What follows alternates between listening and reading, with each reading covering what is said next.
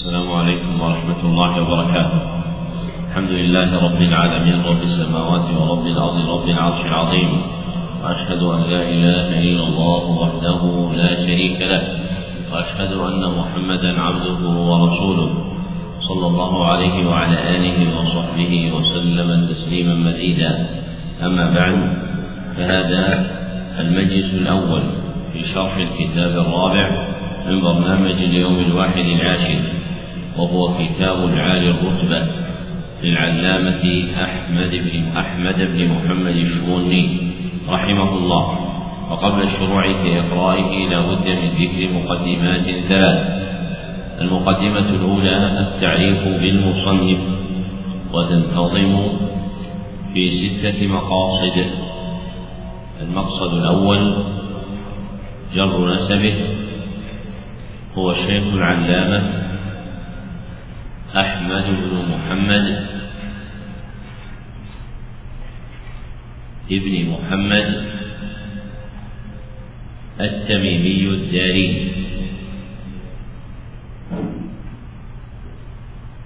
الشم الشمني القسنطيني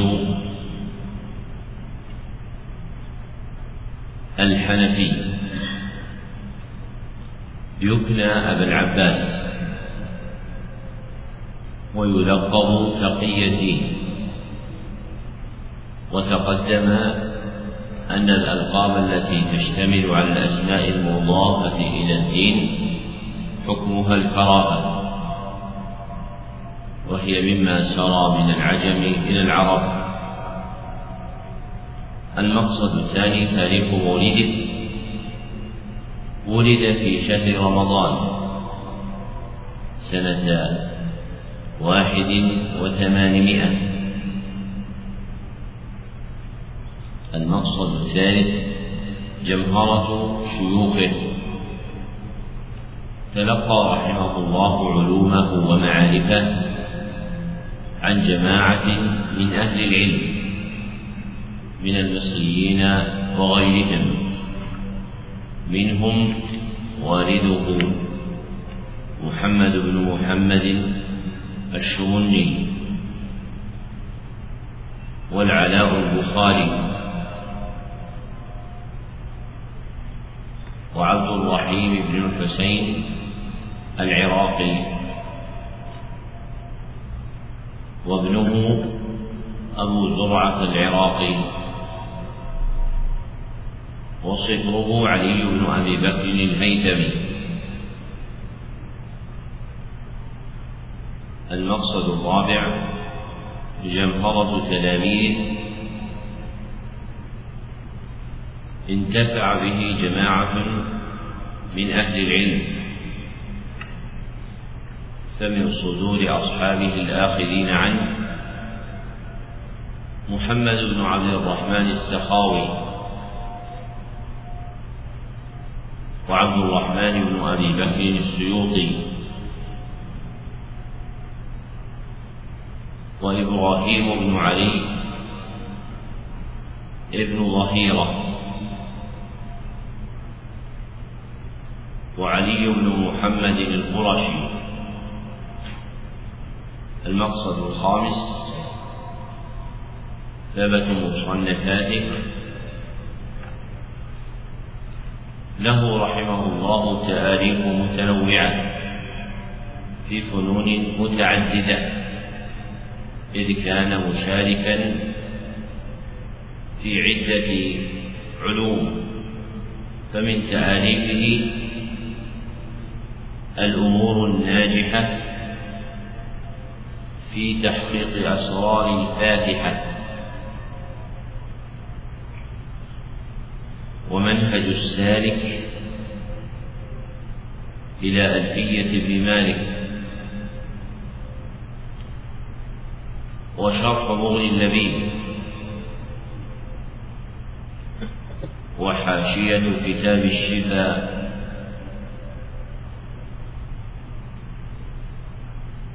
وشرح الوقاية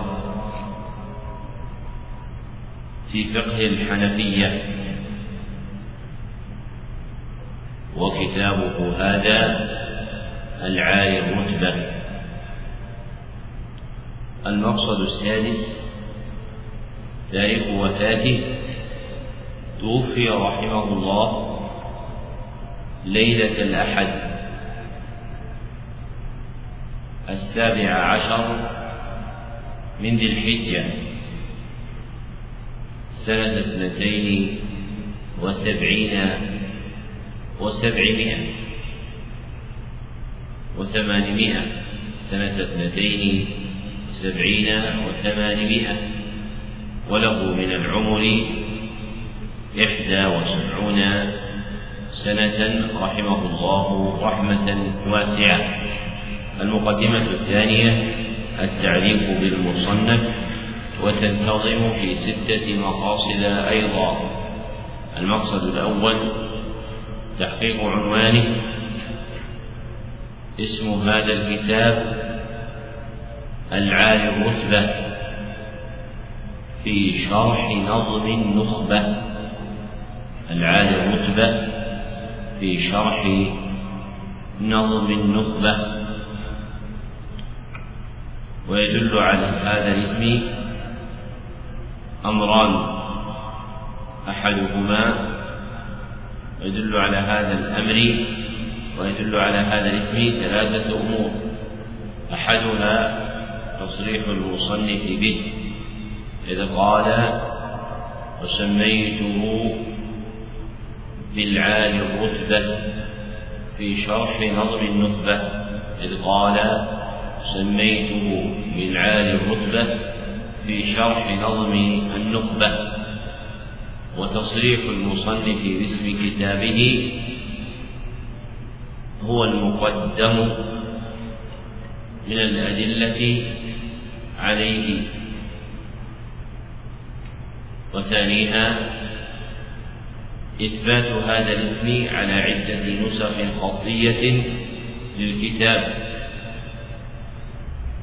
وثالثها ذكر جماعة من المترجمين للمصنف له في جملة تآليفه وربما يذكر اختصارا باسم شرح نظم النخبة المقصد الثاني إثبات نسبته. هذا الكتاب من التآليف المشهورة النسبة إلى الشرني الإبن. ويصححها شيئان أحدهما. تتابع جماعة من المترجمين له على نسبته إليه. تتابع جماعة من المترجمين له على نسبته إليه. والآخر إثبات هذه النسبة في النسخ الخطية للكتاب إذ وقع فيها منسوبا إليه دون غيره. المقصد الثالث بيان موضوعه. موضوع هذا الكتاب شرح نظم وجيز للشمني الأب في علم مصطلح الحديث. جعله نظما لنخبة الفكر تصنيف صاحبه أبي الفضل بن حجر. وكان الشموني الأب أسبق الناس في الاعتناء بنخبة الفكر من جهتين. الأولى نظمه إياها فلم يتقدمه ناظم لها. والثانية شرحه نخبة الفكر قبل غيره. وإياه عن الحافظ بن حجر بقوله في صدر نزهة النظر وصاحب الدار أعلم بما فيه. تنبيها إلى الفرق بين شرحه والشرح المتقدم عليه. شرح الشمني. فإن الشمني شرح نخبة الفكر واشتهر شرحه قبل شرح الحافظ نفسه. المقصد الرابع ذكر رتبته. هذا الكتاب الحافل كتاب حسن بديع. يتوارد على تعظيمه أمران. أحدهما علو رتبة الأصل المشروح علو رتبة الأصل المشروح إذ هو شرح لنظم اعتنى ناظمه فيه بعقد نخبة الفكر نظما. ولا تخفى رتبة كتاب نخبة الفكر بين المختصرات في علوم الأثر. والآخر اعتناء المصنف ببيان الأمثلة الدالة على أنواع علوم الحديث. اعتناء المصنف ببيان الأمثلة الدالة على أنواع علوم الحديث. المذكورة فيه. وقد بز بهذا الأمر نزهة النظر فإن بيانه للأمثلة المفصحة عن حقائق علوم الحديث وأنواعه أكثر وأظهر مما ذكره الحافظ ابن حجر في كتابه المقصد الخامس توضيح منهجه عمد المصنف رحمه الله إلى نظم والده. لنخبة الفكر فقطعه أجزاء حسب تعلق المعاني ثم أتبع كل قطعة منه بما يلزم من الشرح والبيان. معتنيا بإيضاح الحقائق الاصطلاحية. معتنيا بإيضاح الحقائق الاصطلاحية لأنواع علوم الحديث. مشيرا أحيانا إلى الخلاف في ذلك مشيرا أحيانا إلى الخلاف في ذلك متبعا كل نوع بالمثال المبين له متبعا كل نوع بالمثال المبين له وربما ذكر في أثناء ذلك وربما ذكر في أثناء ذلك طرفا من الإيرادات والاعتراضات. طرفا من الإرادات والاعتراضات مع الجواب عنها. كل ذلك في عبارة لطيفة وجيزة. كل ذلك في عبارة لطيفة وجيزة فهو موضوع على نسق متوسط. فهو موضوع على نسق متوسط بين الإيجاز المخل والتطويل الممل. المقصد السادس العناية به. اقتصرت العناية بهذا الكتاب على طبعه أكثر من مرة فله ثلاث طبعات معروفة. المقدمة الثالثة ذكر السبب الموجب لإقرائه. موجب إقراء هذا الكتاب هو إمداد المتعلمين بما يبين حقائق العلوم الحديثية. إمداد المتعلمين بما يبين حقائق العلوم الحديثية مقرونة بأمثلتها. فإنه تقدم غير مرة كلام متفرق في إيضاح معاني أنواع علوم الحديث. في الشرح المختصر لنخبة الفكر وغيره.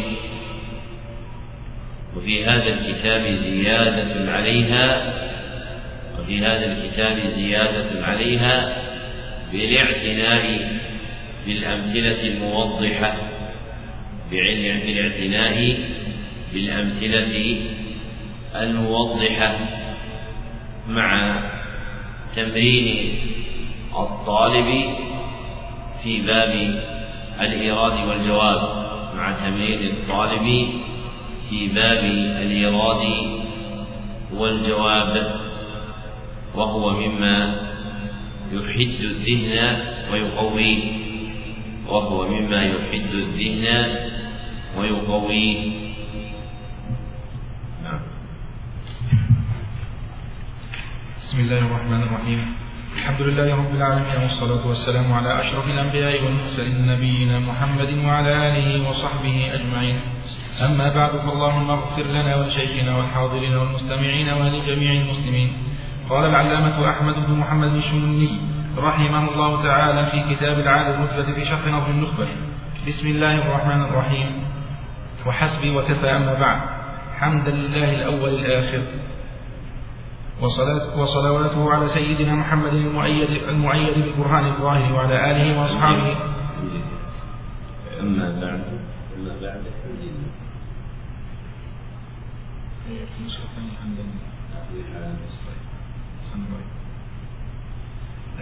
قال رحمه الله تعالى وحسبي وكفى أما بعد أما بعد حمد الله الأول الآخر وصلواته على سيدنا محمد المؤيد بالبرهان الظاهر وعلى آله وأصحابه نجوم الاهتداء الزواهر. فقد سألني بعض الأبناء النجباء والأذكياء الفضلاء أن أضع لهم على نظم سيدي ووالدي رحمة رحمه الله تعالى لنخبة الفكر تعليقا يبين خفية ويقرب قصية فأجبته إلى سؤاله معتمدا على توفيق الله وأفضاله ولما أشرفت على الإتمام والختام وفوضت للفراغ منه الخيام. بادر إليه جماعة من الإخوان فكتبوه ولا تحين أوان. ثم لما أقرأته وقع فيه محو وتغيير وزيادات وتحرير. حتى صار ولله الحمد والمن حاويا لمقاصد هذا الفن. وسميته بالعالي الرتبة في شرح نظم النخبة. وإلى الله أتضرع أن ينفع به كما نفع بأصوله. وأن يحشرنا في زمرة في, في زيادة في في زمرة أهل حديث نبيه ورسوله. في غلط هذه زمرة حديث في زمرة أهل حديث نبيه ورسوله.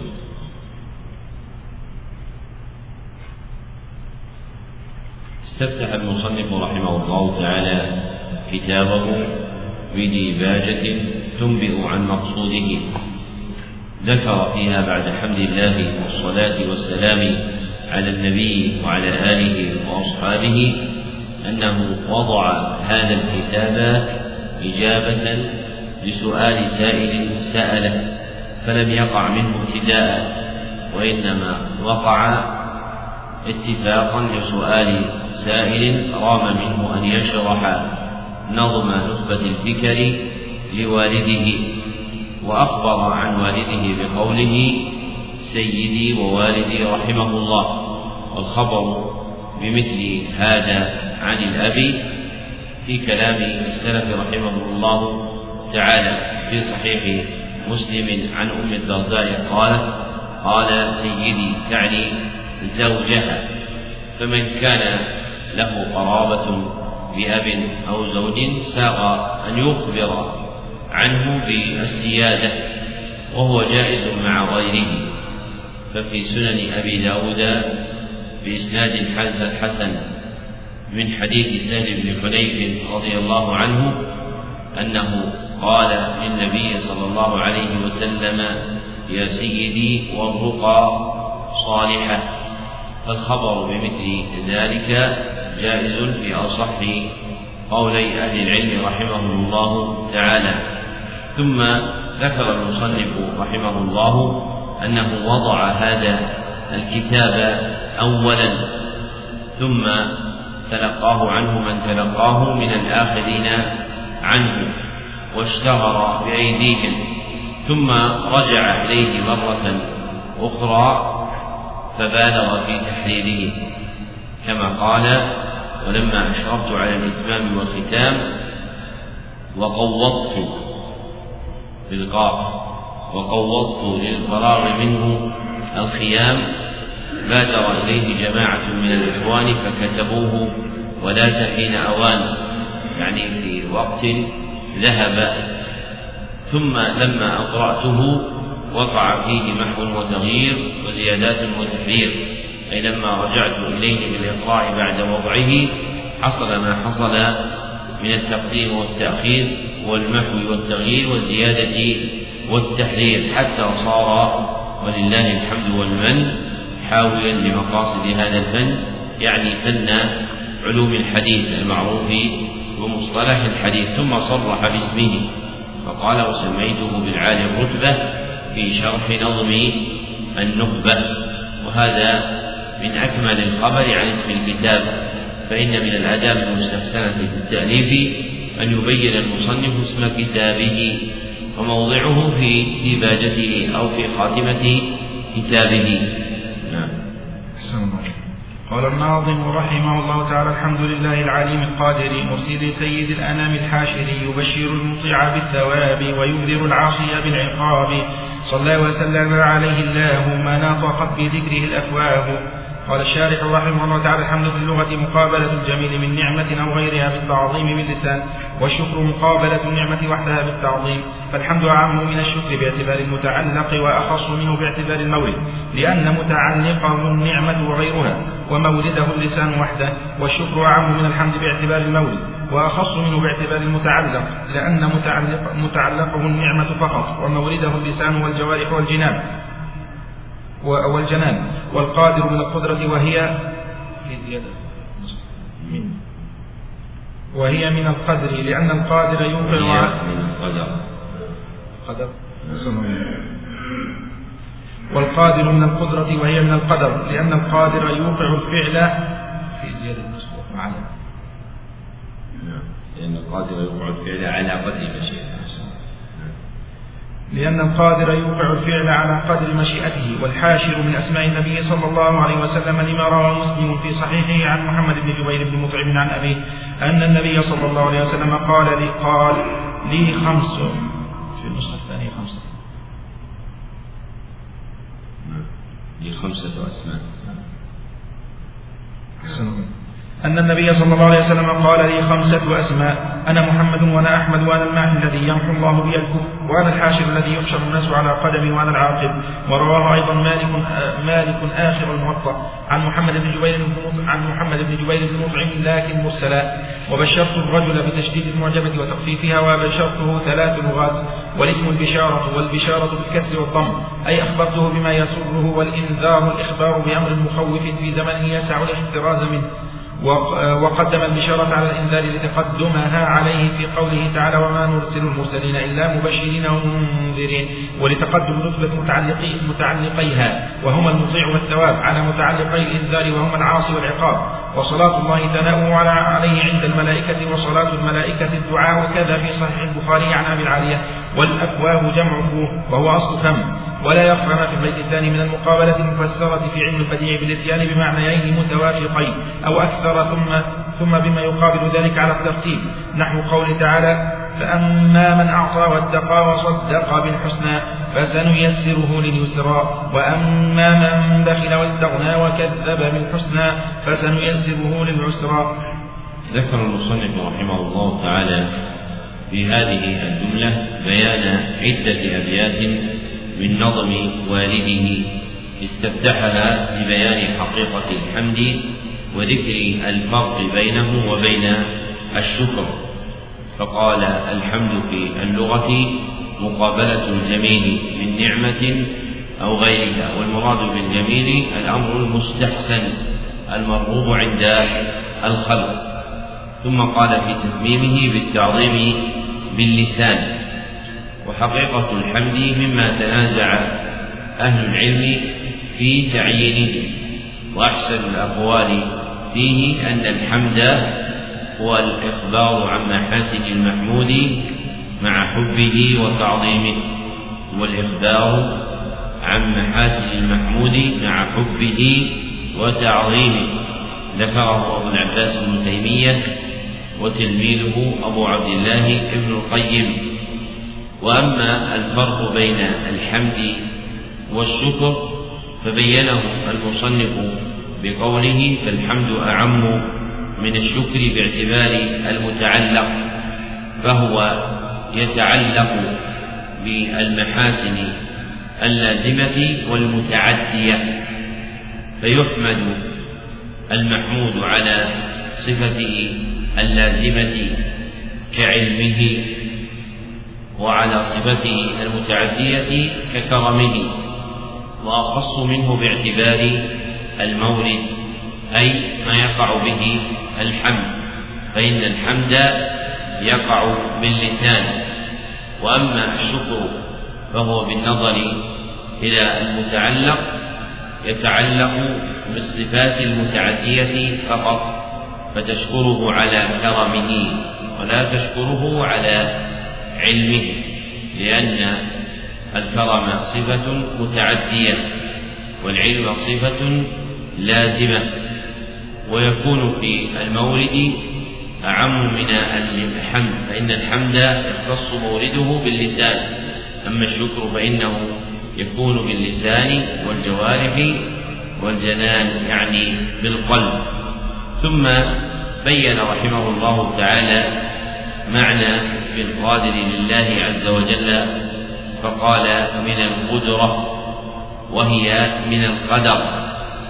وكان الإمام أحمد رحمه الله تعالى يقول القدر قدرة الله أي دال على قدرة الله على الحقيقة. وكان أبو الوفاء ابن عقيل من الحنابلة يعجبه هذا في بيان حقيقة القدر ذكره أبو العباس بن تيمية الحفيد وله كلام في تحقيق هذا المعنى في رد القدر إلى قدرة الله سبحانه وتعالى. فالأمر كما ذكر الشارح لأن القادر يوقع الفعل على قدر مشيئته. ثم بين معنى الحاشر وأنه من أسماء النبي صلى الله عليه وسلم واختار في بيانه الحديث الوارد المروي في الصحيحين من حديث جبير بن مطعم وفيه قوله صلى الله عليه وسلم وأنا الحاشر الذي يحشر الناس على قدمي أي إذا بعثني الله سبحانه وتعالى لم يكن بعد بعثتي إلا حشر الخلق إلى ربهم فلا يبعث بعده نبي.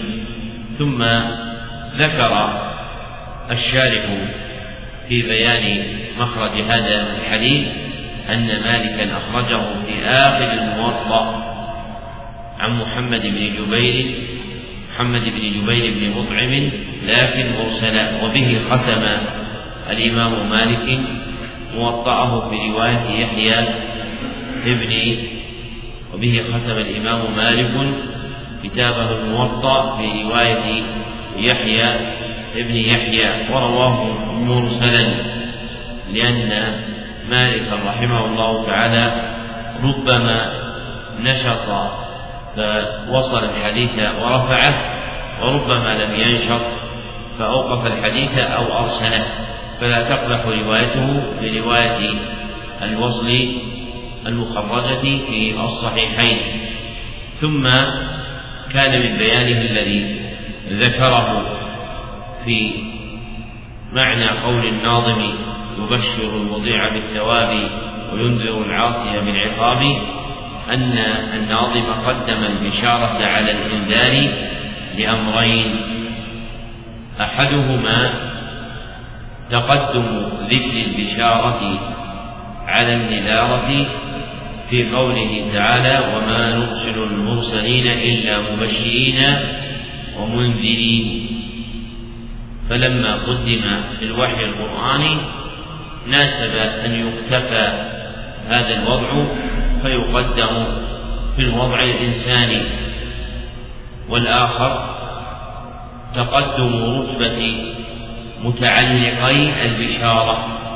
تقدم رتبة متعلقي البشارة.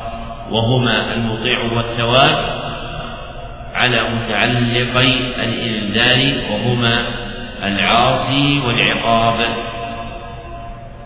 فالمطيع أشرف من العاصي والثواب أشرف من العقاب. والمراد بالثواب هنا الثواب الحسن المقابل للعقاب لأن اسم الثواب يقع على الجزاء الحسن والسيء إلا أنه ربما اختص عند الإطلاق بالحسن دون السيء. ويتأكد ذلك إذا كان في مقابل العقاب. فيكون الثواب هو الجزاء الحسن والعقاب هو الجزاء السيء. ثم بين رحمه الله معنى صلاة الله على عبده بأنه ثناؤه عليه عند الملائكة وأن صلاة الملائكة الدعاء.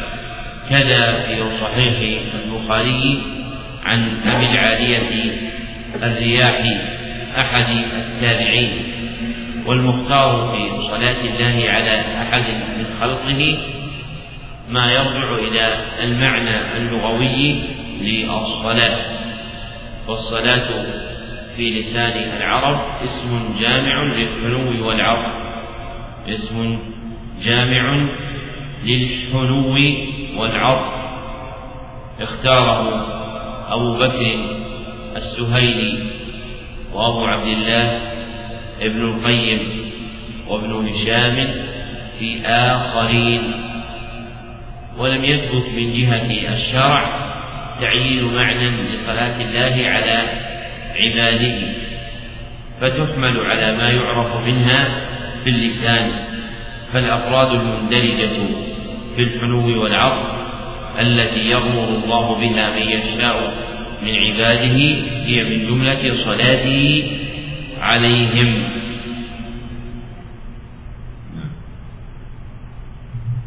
أحسن الله قال الناظم رحمه الله تعالى وبعد فاعلم أن نخبة الفكر أجل ما صنف في علم الآثار. قد جمعت أنواع هذا العلم وقربت قصيه للفهم. فالله يجزي من لها قد صنفا. أعظم ما جاز به مصنفا. فاخترت نظم درها المنثور في ست هذا الرجز المشهور فقلت عائذا بذي الجلال من خاطئ في الفعل والمقال. قال الشارح رحمه الله تعالى بعد هذا ظرف بعد. هنا ظرف مبني على الضم لنية معنى المضاف إليه دون لفظ وعامله مقدر بعده تقديره تنبه. وفعلا عاطف ومعطوف على المقدر. في زيادة في النسخة هذا على هذا المقدر. والمراد وفعلا عاطف ومعطوف على هذا المقدر. زيدوا على هذا المقدر.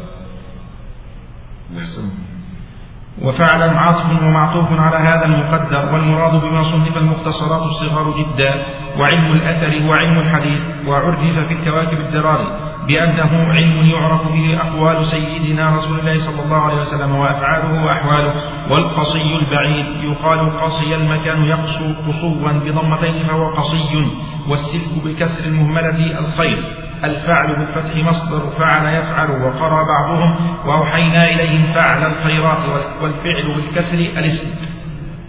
أوحينا إليهم فعل الخيرات. هذا هو الذي أراده المصنف. وأما الطابع فجعله بالرسم العثماني الموجود في مصحفنا. وأما المصنف فأراد القراءة التي بفتح الفاء نعم. وقرأ بعضهم. أحسن وقرأ بعضهم وأوحينا إليهم فعل الخيرات والفعل بالكسر الاسم.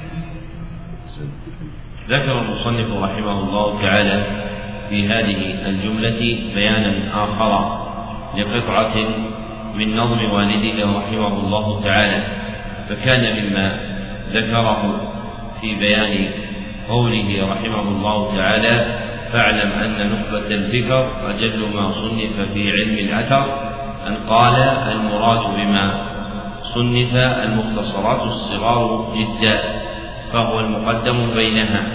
أما بالنظر إلى التأليف الموضوعة في علم الحديث مبسوطة فإن أهل العلم وضعوا تأليف مشهورة في علم الحديث أكثر نفعا من نخبة الفكر لكن نفع نخبة الفكر يتجلى في حال الابتداء. بالمختصرات المصنفة في علم مصطلح الحديث وأشار إلى نحو هذا المعنى الصنعاني في وصف السكر إذ قال وبعد فالنخبة في علم الأثر وبعد فالنخبة أجل ما صنف في علم الأثر وبعد فالنخبة في علم كذا أجل ما صنف في علم حديث البيت وبعد فالنخبة في علم الأثر مختصر يا حبذا من مختصر فذكر تقديمها صنفها الحافظ في حال السفر إلى آخر ما ذكر فذكر أن نخبة الفكر من أجل المصنفات المختصرة المنتفع بها في علم مصطلح الحديث. فليس المراد بقوله أجل ما صنف الإطلاق بل المراد بالنظر إلى المختصرات المنتفع بها في حال الابتداء. ثم كان من بيانه قوله وعلم الأثر هو علم الحديث فالأثر والحديث يقعان بمعنى واحد عند جمهور المحدثين ومنهم من فرق بينهما فجعل الحديث مختصا بالوارد عن النبي صلى الله عليه وسلم والأثر مختصا بما ورد عن الصحابة والتابعين والمشهور في تصنفهم أن الحديث والأثر بمعنى واحد.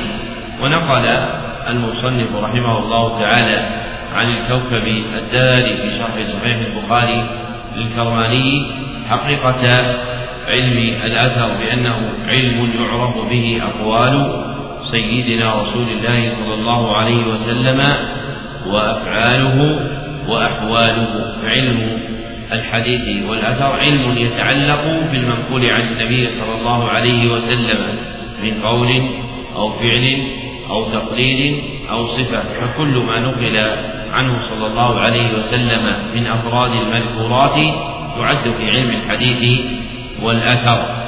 والقراءة التي ذكرها المصنف في بيان معنى الفعل وهي وأوحينا إليهم فعل الخيرات بفتح الفاء ليست من القراءات العشر المتلقاة بالقبول بل هي من خارجها. وما كان من هذا الجنس يسوغ ذكره في تأييد المعاني اللغوية. وأما بناء الأحكام عليه فإذا لم تثبت قرآنيته فإنه لا يعتد به. نعم. قال الناظم رحمه الله تعالى الخبر الذي يكون ينمى من طرق وقد أفاد العلم ذاك الذي بالمتواتر عرف وشرطه عند أولي العلم أولف أن يبلغ الجمع الذي قد نقل حتى يحيل العرف أن يفتعل أن يرى أن يرى مستندا في النقل للحس لا إلى الدليل العقلي فإن يكن ثم طباق يشترى فيها التواء الطرفين والوسط. قال الشارح رحمه الله تعالى الخبر نوع مخصوص من الكلام في زيادة يقال للصيغة إيش؟ نوع مخصوص من الكلام يقال للصيغة نعم. يقال للصيغة قال الشارح رحمه الله تعالى الخبر نوع مخصوص من الكلام يقال للصيغة وهو قسم من الكلام اللساني ويقال للمعنى وهو قسم من الكلام النفساني. وفي الاصطلاح الخبر مرادف للحديث وهو ما جاء عن النبي صلى الله عليه وسلم من قوله أو فعله فتكون السنة أعم منه قيل أو تقرير أو تقرير فتكون السنة مرادفة له. وقيل الحديث ما جاء عن النبي صلى الله عليه وسلم والخبر ما جاء عن غيره. وكذلك قيل لمن يشتغل بما جاء عن النبي صلى الله عليه وسلم محدث ولمن يشتغل بأخبار الناس وأحوالهم إخباري وينمى بضم أوله وفتحه. طبعا الأخرى وكذلك أو ولذلك قيل. طبعا الأخرى ولذلك. ولذلك. الصواب نعم. أحسن الله وينمى بضم أوله وفتح ما قبل آخره أي يسند ويروى والطرق بضمتين جمع جمع كثرة لطريق. جمع كثرة لطريق. والعلم الاعتقاد المطابق الجازم الثابت ويحيل بالحاء المهملة يمنع والعرف العادة ويفتعل فلان الكذب يختلق والطباق جمع طبقة وهي في الاصطلاح جماعة مشترك في السن ولقاء الشيوخ. وإذا عرفت هذا فاعلم أن الخبر ينقسم باعتبار ناقله إلى متواتر وأحاد والآحاد إلى غريب وعزيز ومشهور. أما تعريف المتواتر فخبر جماعة يفيد بنفسه العلم بصدقه وقيدنا بنفسه ليخرج ما يفيد بغيره وهو خبر الآحاد المفيد بالقرائن للعلم. فإن قيل من أين يستفاد التقييد من نفس من النظم؟ قلت من إسناد أفاد إلى ضمير الخبر لأن إفادة العلم في غير المتواتر من مجموع الخبر والقرائن لا من الخبر وحده والمتواتر مأخوذ من قولهم تواتر, تواتر الرجال إذا جاءوا واحدا بعد واحد بفترة. ومنه قوله تعالى ثم أرسلنا رسلنا تترى وإنما كان المتواتر مفيدا بنفسه العلم لأننا نجد من أنفسنا علما بوجود بغداد مثلا وأنه ليس إلا بالأخبار فإن قيل خبر كل واحد لا يفيد إلا الظن وضم الظن إلى الظن لا يوجب العلم وأيضا وأيضا جواز كذب كل واحد يوجب جواز كذب المجموع لأنه نفس الأحاد. أجيب بأنه ربما يكون مع الاجتماع ما لا يكون مع الانفراد كقوة الحبل المؤلف من الشعرات. وأما شروطه فذكر الشيخ رحمه الله تعالى منها ما اتفق ما اتفق عليه وكلها في المخبر في المخبرين. الشرط الأول أن يبلغ الجمع الذي نقل ذلك الخبر في الكثرة إلى حد تمنع العادة أن يتفقوا ويتواطؤوا على كذبه لأنهم إذا لم يبلغوا هذا الحد لا يكون خبرهم مفيدا بنفسه للعلم. الشرط الثاني أن يكونوا مسندين ذلك الخبر إلى الحس كالإخبار عن مشاهدة بغداد لا إلى الدليل العقلي كالإخبار عن حدوث العالم. لأن كل واحد منهم حينئذ يخبر عما عما يحصل له بالاستدلال فيتطرق احتمال النقيض للسامع ولا يحصل له العلم ولو أخبره بذلك من في العالم. الشرط الثالث وهو خاص بالمتواتر الذي له طباق أن تساوي الطبقة الملاقية للمخبر عنه الطبقة الأخيرة والطباق المتوسطة بينهما في منع العادة من تواطؤهم على الكذب لأن خبر كل طبقة وعصر مستقل بنفسه فلا بد مستقل. أحسن وعصر مستقل بنفسه فلا بد من الكثرة المانعة من التواطؤ على الكذب. ذكر المصنف رحمه الله تعالى في هذه الجملة بيانا لقطعة أخرى من نظم والده فكان مما ذكر فيه قوله في بيان حقيقة الخبر نوع مخصوص من الكلام يقال للصيغة أي للمبنى وهو قسم من الكلام اللساني. ويقال للمعنى وهو قسم من الكلام النفساني وهذا مبني على عقيدة على عقيدة الأشاعرة من أن كلام الله سبحانه وتعالى معنى قائم بذات الله عز وجل ليس بحرف ولا صوت فسموه الكلام النفساني لأجل ذلك ومتعلقه المعنى. والمخبر عنه هو جبريل عليه الصلاة والسلام أو محمد عليه الصلاة والسلام. وعند أهل السنة والجماعة الخبر اسم للمبنى والمعنى جميعا لاتحادهما فإنه لا يتصور الكلام دون اجتماعهما.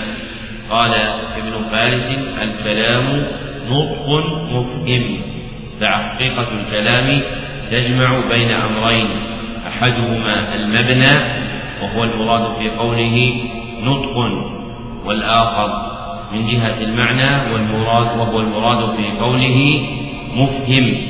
ثم ذكر رحمه الله تعالى أن حقيقة الخبر اصطلاحا مما تنوزع فيها. فقيل الخبر مرادف للحديث. والمعنى بالمرادفة والمراد بالمرادفة اتحاد المسمى من دلالتهما على شيء واحد.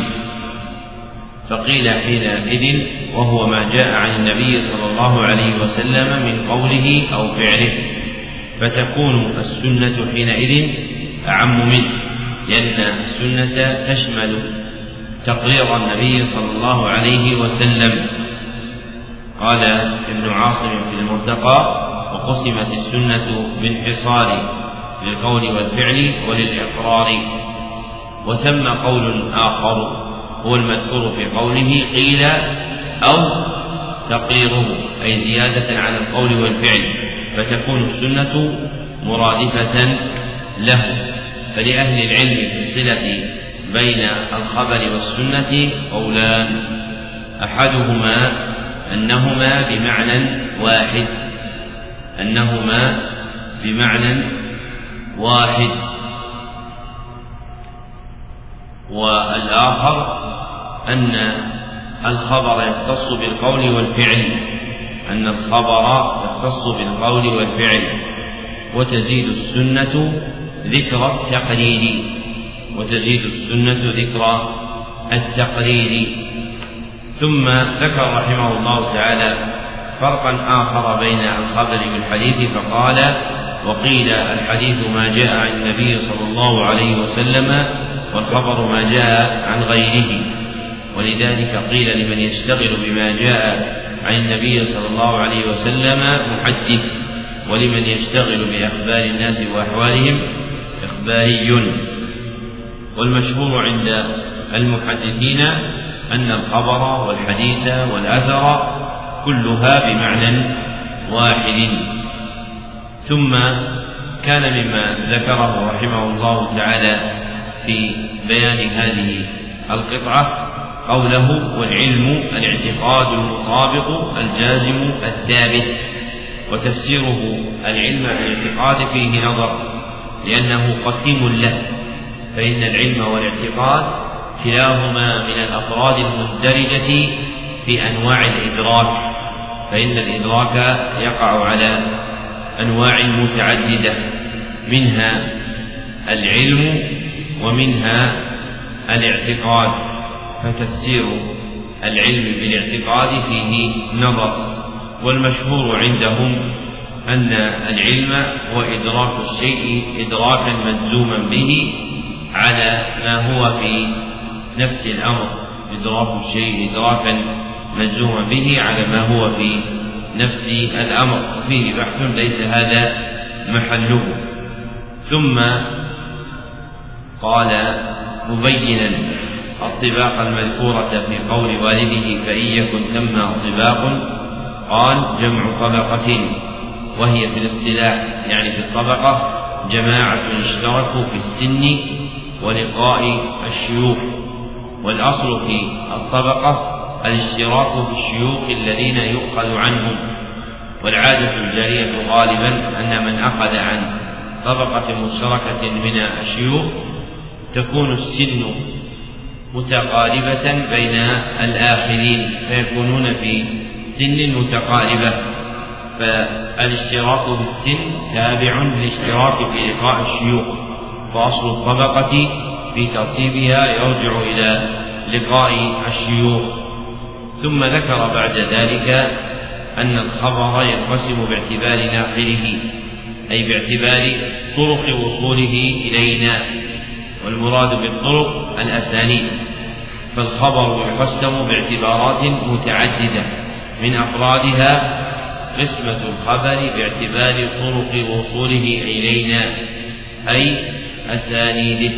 فينقسم إلى قسمين أحدهما الخبر المتواتر والآخر خبر الآحاد. والثاني منهما ينقسم إلى غريب وعزيز ومشهور سيأتي ذكرها في موضعها من الكتاب. ثم ذكر رحمه الله تعالى تعريف المتواتر يعني في الاصطلاح واستغني عن التقييد بهذا لأنه المراد عنده مع الإطلاق فإذا أطلق مصنف ما ذكر حد شيء فيحمل على الحد الاصطلاحي عنده لا على الحد اللغوي لأن مقصوده ملاحظة اصطلاحه والاصطلاحات تراعى في الاعتبارات. فذكر أن المتواتر يعني اصطلاحا خبر جماعة وكان جديرا به أن يقيده بما قيده مصنف الأصل وهو الحافظ ابن حجر. فإنه ذكر أنه خبر بلا خبر له طرق بلا عدد معين. فهذا يغني عن قوله خبر جماعة ثم قال يفيد بنفسه العلم بصدقه فالمختار في المتواتر اصطلاحا أنه خبر له طرق إلى عدد معين خبر له طرق إلى عدد معين يفيد بنفسه العلم بصدقه. والمراد بإفادته العلم بصدقه أي عدم قبوله النقيض أي عدم قبوله النقيض. ثم قال الشارح في بيان هذا وقيدنا بنفسه ليخرج ما يفيد بغيره وهو خبر الآحاد المفيد بالقرائن للعلم. فإن خبر الآحاد كما سيأتي في محله ربما أفاد العلم بالقرائن المحتفة به. لكن إفادته العلم تكون بغيره لا بنفسه. بخلاف المتواتر فإنه يفيد العلم بنفسه. ثم قال فإن قيل من أين يستفاد التقييد بالنفس من النظر قلت من إسناد أفاد إلى ضمير الخبر يعني إلى الضمير المقدر في قوله وقد أفاد العلم يعني وقد أفاد هو العلم والضمير راجع إلى الخبر.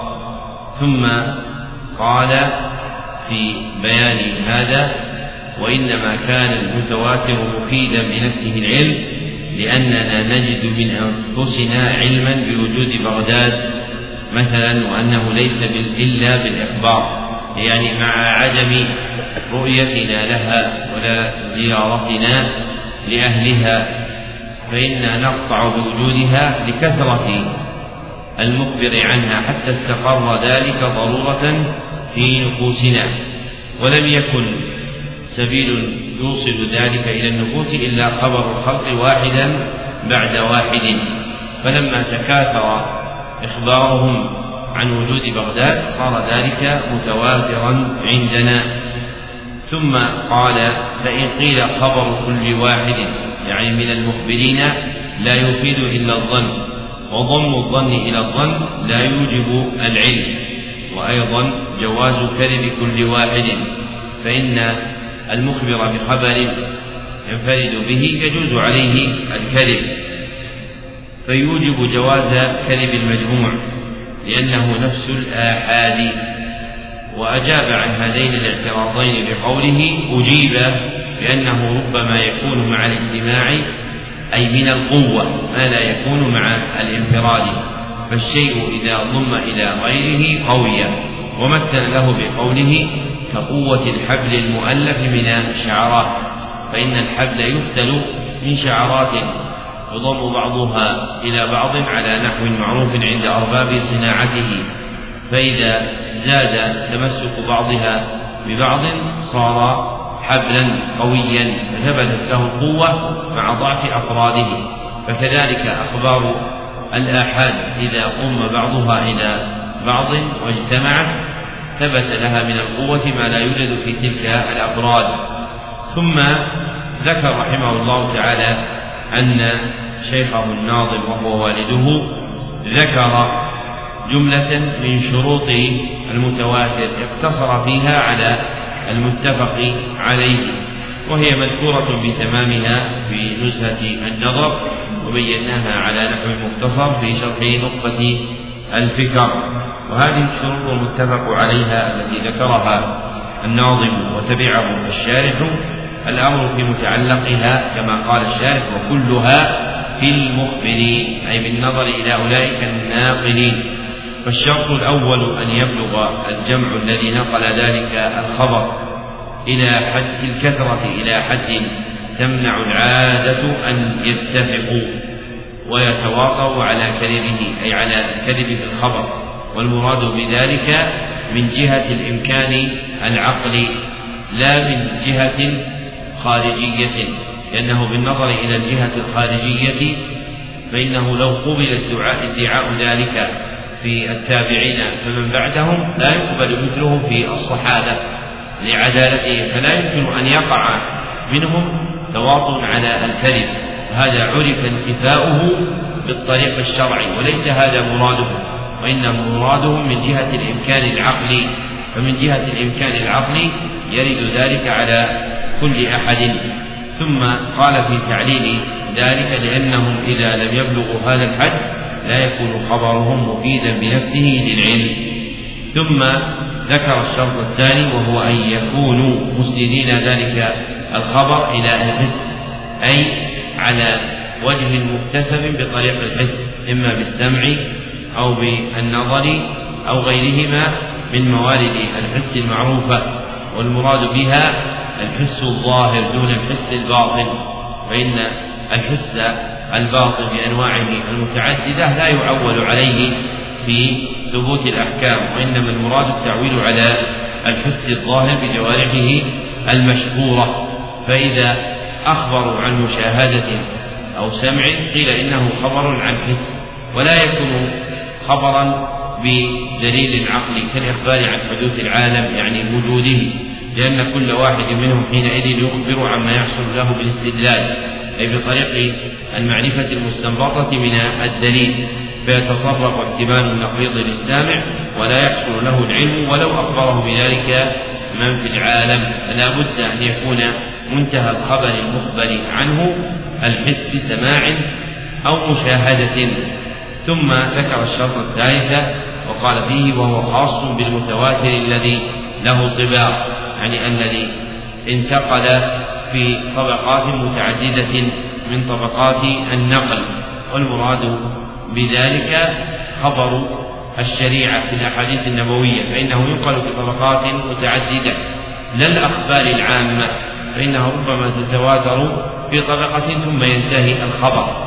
كخبر أحد اليوم عن حادث وقع في العالم فإنه ربما يكون من جنس المتواتر عند الناس في هذه الطبقة لكثرة المخبرين عنه ثم يتلاشى هذا في من بعدهم ويزول أصلا لكن مراده ما يتعلق بالخبر الخاص وهو خبر الشريعة أن يكون ذلك المتواتر في جميع الطباق أي أن توجد تلك الكثرة في الطباق كلها بأن تساوي الطبقة الملاقية للمخبر عنه الطبقة الأخيرة والمراد بالمساواة وجود الكثرة لا استقامتها لا استواؤها في العدد فلو قدر أنه في طبقة رواه عشرون وفي أخرى تسعة عشر وفي ثالثة ثلاث وعشرون لم يقدح ذلك في تواتره فالمراد إثبات الكثرة في هذه الطباق التي روي بها الخبر.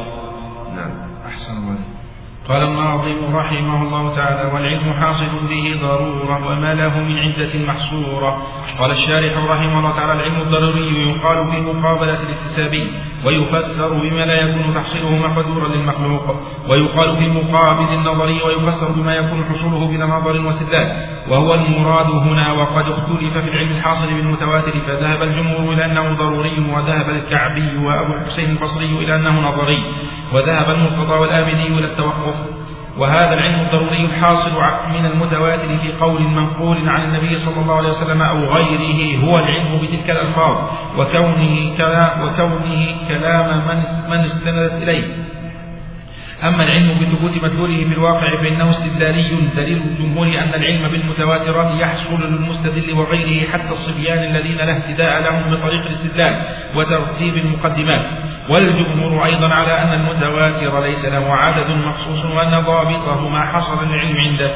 لأننا نقطع بحصول العلم من المتواتر من غير علم بعدد مخصوص لا سابق ولا لاحق وذلك أن, أن الاعتقاد يتقوى عند الإخبار بتدريج خفي إلى أن يحصل القطع واليقين والقوة البشرية قاصرة عن ضبط عدد يحصل عنده ذلك. وقيل عدده محصور في اثني عشر عدد نقباء موسى صلى الله عليه وسلم لأنهم جعلوا كذلك ليحصل العلم بخبرهم.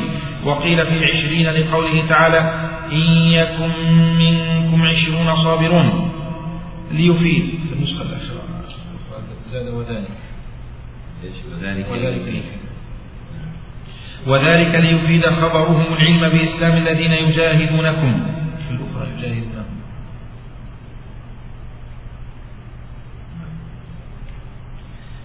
وذلك ليفيد خبرهم العلم بإسلام الذين يجاهدونهم. وقيل في أربعين لأن قوله تعالى يا أيها النبي حسبك الله ومن اتبعك من المؤمنين. نزلت في أربعين ولو لم يفرد خبرهم العلم لم يقتصر, لم يقتصر عليهم. وقيل في سبعين لاختيار موسى صلى الله عليه وسلم لهم للعلم بخبرهم إذا رجعوا فأخبروا قومهم.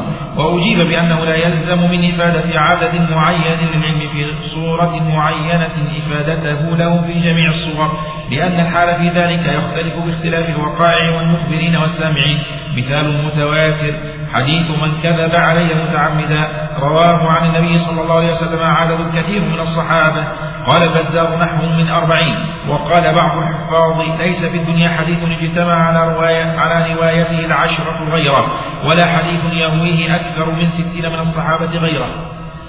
قال شيخنا الحافظ عبد الرحيم وهذا منقوض بأن أبا القاسم عبد عبد الرحمن بن محمد ابن إسحاق المدة ذكر في كتابه المسمى بالمستخرج من كتب من كتب الناس أن حديث المسح على الخفين رواه أكثر من ستين من الصحابة ومنهم العشرة.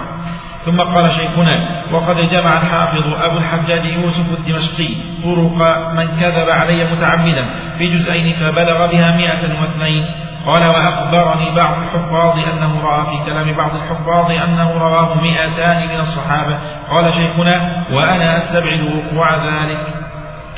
ذكر المصنف رحمه الله تعالى في هذه الجملة بيانا يتعلق بإيضاح حقيقة العلم الذي يفيده المتواتر.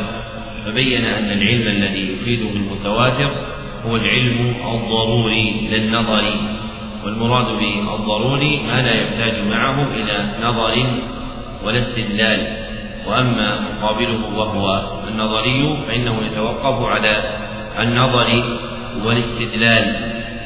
وأهل العلم مختلفون في العلم الحاصل بالمتواتر ومذهب الجمهور أنه علم ضروري أي لا يمكن دفعه فهو يهجم على قلب العبد ويعتقد مضمنه.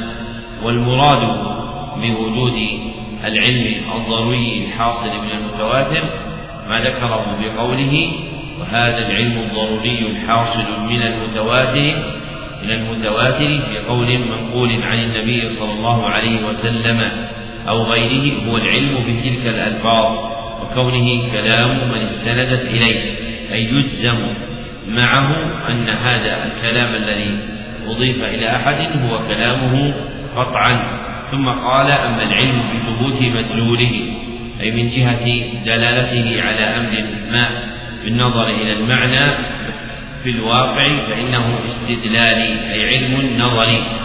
فالمراد بالعلم الثابت ضرورة من جهة المتواتر ما يتعلق باللفظ والمبنى لا ما يتعلق بالدلالة والمعنى. المتعلق باللفظ والمبنى متواتر قطعا. أما من جهة المعنى من جهة الاستدلال والمعنى فذلك مما تتباين فيه أفهام الخلق. ثم ذكر دليل الجمهور على الجزم بأن المتواتر يفيد العلم الضروري بقوله. دليل الجمهور أن العلم بالمتواترات يحصل للمستدل وغيره حتى الصبيان الذين لا ابتداء لهم بطريق الاستدلال وترتيب المقدمات يعني أن المتواتر يوقع في نفوس من لا قدرة له على الاستدلال جزما وقطعا لثبوت ذلك الشيء فيكون مفيدا للعلم الضروري للعلم النظري. وهذه المقدمة متعلقها الأخبار العامة. وهي أصل البحث المتواتر ثم طرد المتكلمون في هذا الباب من الأصوليين وغيرهم هذه المعاني في الخبر الخاص وهو خبر الشريعة. ثم ذكر رحمه الله تعالى مسألة أخرى من مسائل المتواتر وهي العدد المشترط له. نقل فيها قول الجمهور أن المتواتر ليس له عدد مخصوص فلا يتقيد بعدد دون غيره والأقوال المذكورة في أن عدده اثنا عشر أو أربعون أو عشرون ليس في الأدلة ما يدل على اختصاص إفادة العلم بهذه الأعداد فلا يلزم من إفادة عدد معين للعلم في صورة معينة إفادته له في جميع الصور فالمختار عدم تعيين عدد للمتواتر وهذا اختيار أبي العباس بن تيمية وأبي الفضل بن حجر رحمهم الله ثم ذكر الشارح رحمه الله مثالا للمتواتر وهو حديث من كذب علي متعمدا لكثرة ما رواه عن النبي صلى الله عليه وسلم. ثم من بعدهم من التابعين فمن وراءهم من رواة الأخبار. ونظيره في الأخبار بهذا الوصف عدة منها حديث المسح على الخفين ومنها حديث رفع اليدين في الصلاة ومنها أحاديث الحوض إلى آخر المذكور في قول التاوذي بن سودة المري من علماء المغرب مما تواتر حديث من كذب ومن بنى لله بيتا واحتسب. ورؤية شفاعة والحوض ومسح خفين وهذه بعض هذه مثل من أنواع المتواتر. وللحافظ السيوطي كتاب واسع في ذكر الأحاديث المتواترة. أفضل توسعه فيه إلى أن أدرج فيه ما ليس على هذا النعت. والمتواتر من أوضاع الحديث عند أهل العلم من القدامى. وإنما وقع النزاع في الحقيقة التي أرادوها فهو من المعاني الصحيحة الثابتة عندهم. وإنما استنكر ما استنكر من بعض المعاني التي أدرجها من أدرجها في معنى المتواتر والآحاد ذكر هذا أبو العباس بن تيمية الحفيد فليس بحث المتواتر أجنبيا عن طرائق المحدثين رحمهم الله تعالى. ويوجد هذا الاسم في كلام جماعة من القدامى كالبخاري وأبي بكر بن خزيمة رحمهم الله. نعم. قال الناظم رحمه الله تعالى وما يكون قد رواه شخص فهو الذي باسم الغريب خاص قال الشارح رحمه الله تعالى قدم الشيخ رحمه الله تعالى الغريب على العزيز والعزيز على المشهور لأن الغريب من العزيز بمنزلة البسيط من المركب كما أن العزيز من المشهور, من المشهور كذلك. والغريب حديث انفرد بروايته أو بأمر في متنه أو في إسناده شخص واحد في أي طبقة كان ذلك الانفراد. ومنه ما هو صحيح كأفراد الصحيح وهي كثيرة ومنه ما هو غير صحيح وهو الغالب فيه. وأيضا منه ما هو غريب من جهة الإسناد والمتن وهو الذي ينفرد برواية متنه راو واحد. ومنه ما هو غريب من جهة الإسناد دون المتن وهو الذي يرويه جماعة من الصحابة وينفرد واحد من الثقات بروايته عن صحابي آخر. لا يعرف ذلك الحديث عنه إلا من رواية ذلك الواحد. وهذا هو الغريب الذي يجتمع مع الحسن ويقول فيه الترمذي رحمه الله غريب من هذا الوجه. قال الناظم رحمه الله تعالى ثم الغرابة إذا تكون في أصل إسناد لا نتبين فهو بفرض مطلق قد شهر وإن تكن بغير أصله ترى فهو المقول فيه فرض نسبي نحو تفرد بهذا الشعب. قال الشارح رحمه الله تعالى أصل الإسناد طرفه الذي فيه الصحابي والإسناد حكاية طريق المتن. زاد عن حكاية عن طريق لا هو حكاية طريق المتن. أحسن والإسناد حكاية طريق المتن وفي اللام وفي اللام يتعلقان بتبين وهو ما تعلق به في موضع نص وهو وما تعلق به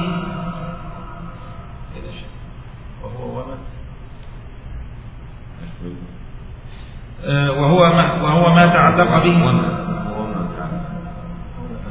وما.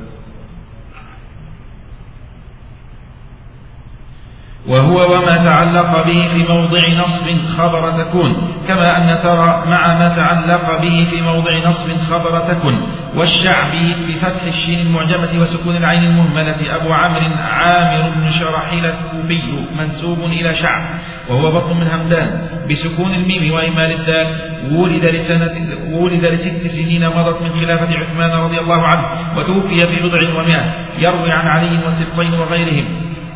فالغرابة إن كانت في أصل الإسناد سواء كانت في أصله فقط أو في أصله ومن روي, ومن روي عنه أو في أصله واستمرت في أكثره أو في جميعه سمي ذلك الحديث بالفرد المطلق كحديث النهي عن النهي عن بيع الولاء وهبته تفرد به عبد الله بن دينار عن ابن عمر رضي الله عنهما وكحديث شعب الإيمان تفرد به أبو صالح عن أبي هريرة رضي الله عنه وتفرد به عبد الله بن دينار عن أبي صالح وكحديث الأعمال بالنيات تفرد به علقمة عن عمر رضي الله عنه وتفرد به محمد بن إبراهيم التيمي.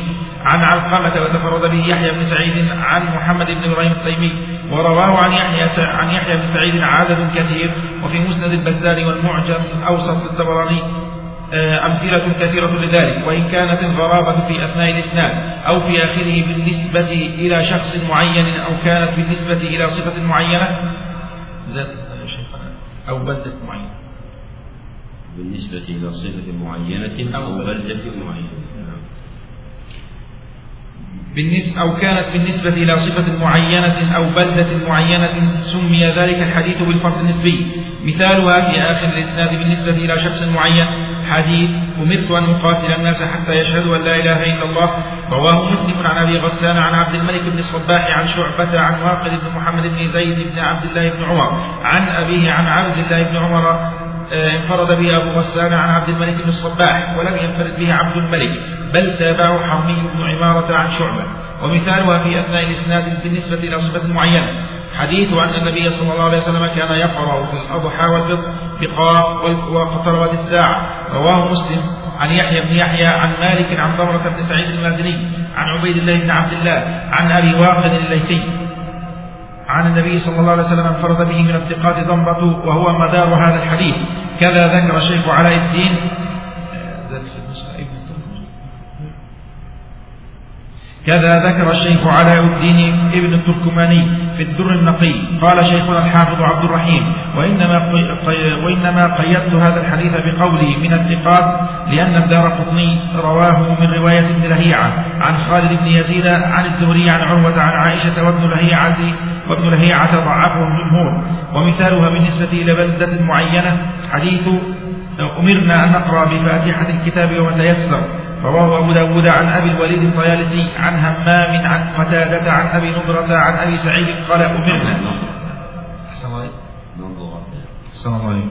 عن أبي نضرة عن أبي سعيد قال أمرنا. قال الحاكم تفرد بذكر الأمر فيه أهل البصرة من أول الإسناد إلى آخره ولم يشركهم في هذا اللفظ سواه. لما فرغ المصنف رحمه الله تعالى من بيان المتواتر أتبعه ببيان قسيمه الآحاد. واستفتح المصنف بيانه بذكر المقدم من أنواعه وهو الغريب ثم سيلحقه فيما يستقبل ببيان العزيز والمشهور. وكان حقيقا به أن يبين حقيقة الآحاد بالنظر إلى أصله لا بالنظر إلى أنواعه. والآحاد اصطلاحا هو خبر له طرق محصورة. خبر له طرق محصورة لا يفيد بنفسه العلم بصدقه. لا يفيد بنفسه العلم بصدقه. وأنواعه ثلاثة أحدها الغريب وثانيها العزيز وثالثها المشهور. وذكر الشارح رحمه الله تعالى في موجب ترتيبها على هذا النحوي قوله قدم الشيخ رحمه الله تعالى الغريب على العزيز والعزيز على المشهور لأن الغريب من العزيز بمنزلة البسيط من المركب. فضم الغريب إلى الغريب يجعل الحديث عزيزا كما أن العزيز من المشهور كذلك. يضم العزيز إلى العزيز يجعل الخبر مشهورا فهي كالمفردات المتقدمة على مركبها فالمشهور يتألف من أنواع من العديد والعديد يتألف من نوعين من الغريب. ثم ذكر المصنف رحمه الله تعالى حقيقة الغريب اصطلاحا فقال حديث انفرد بروايته أو بأمر في متنه أو في إسناده شخص واحد في أي طبقة كان ذلك الانفراد. فالغريب اصطلاحا هو خبر محصور بواحد. هو خبر محصور بواحد. وهذا الحصر يكون بالانفراد تارة في الرواية أو بالمتن دون الإسناد أو بالإسناد والمتن جميعا. ثم بين رحمه الله تعالى أن الانفراد إذا وقع في أي طبقة سمي الحديث غريبا لأن الألقاب التي يكتسبها الخبر تكون بالنظر إلى أقل طبقاته فإذا كان ثم خبر يروى بعدد كثير في كل طبقة ثم روي في طبقة واحدة من راو واحد فإنه لا يسمى متواترا ولا مشهورا وإنما يسمى غريبا لأن القدر الأقل الثابت للحديث هو الواحد فيعطى اسمه فيقال خبر غريب. ذكره أبو الفضل ابن حجر في نزهة النظر. ثم ذكر أن الغريب يكون صحيحا ويكون غير صحيح وهو الغالب فيه لأن العلم هو المشهور الشائع الذائع بين الناس. فإذا وقع التفرد فيه كان التفرد مظنة الوهم والغلط في روايته. ثم ذكر أن منه ما يكون في الإسناد دون المتن وهو الذي يرويه جماعة من الصحابة وينفرد واحد من الثقات بروايته عن صحابي آخر. لا يعرف ذلك الحديث عنه إلا برواية ذلك الواحد. ثم قال وهذا هو الغريب الذي يجتمع مع الحسن يعني الذي يمكن وصف الخبر معه بأنه ثابت وأنه غريب أيضا. لثبوته من حديث جماعة ووقوع الغرابة في طبقة دون سائر الطبقات ثم لما فرغ من بيان حقيقة الغريب أتبعها ببيان حقيقة الفرد المطلق والفرد النسبي لتعلقها بالغرابة. وافتتح الشارح رحمه الله تعالى بيانه بذكر معنى أصل الإسناد الذي تكون فيه الغربة. فبين الذي تكون فيه الغرابة فبين أن المراد بأصل الإسناد عندهم طرفه الذي فيه الصحابي أي التابعي.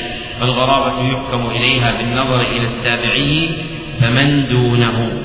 وهذا هو ظاهر كلام الحافظ ابن حجر رحمه الله تعالى في نزهة النظر وجزم به بعض تلاميذه.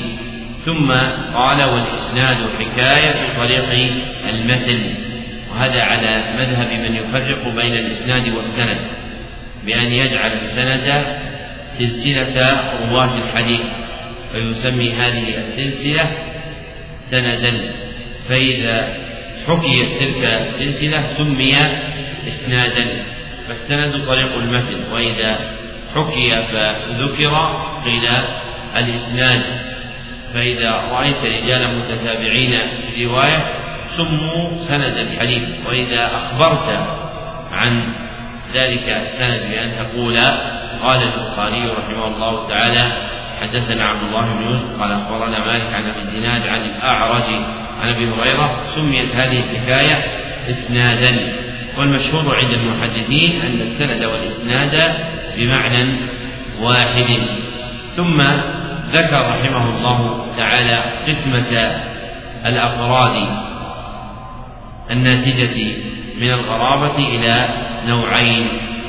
أولهما الفرد المطلق وهو من فرد به تابعي عن صحابي. من فرد به تابعي عن صحابي.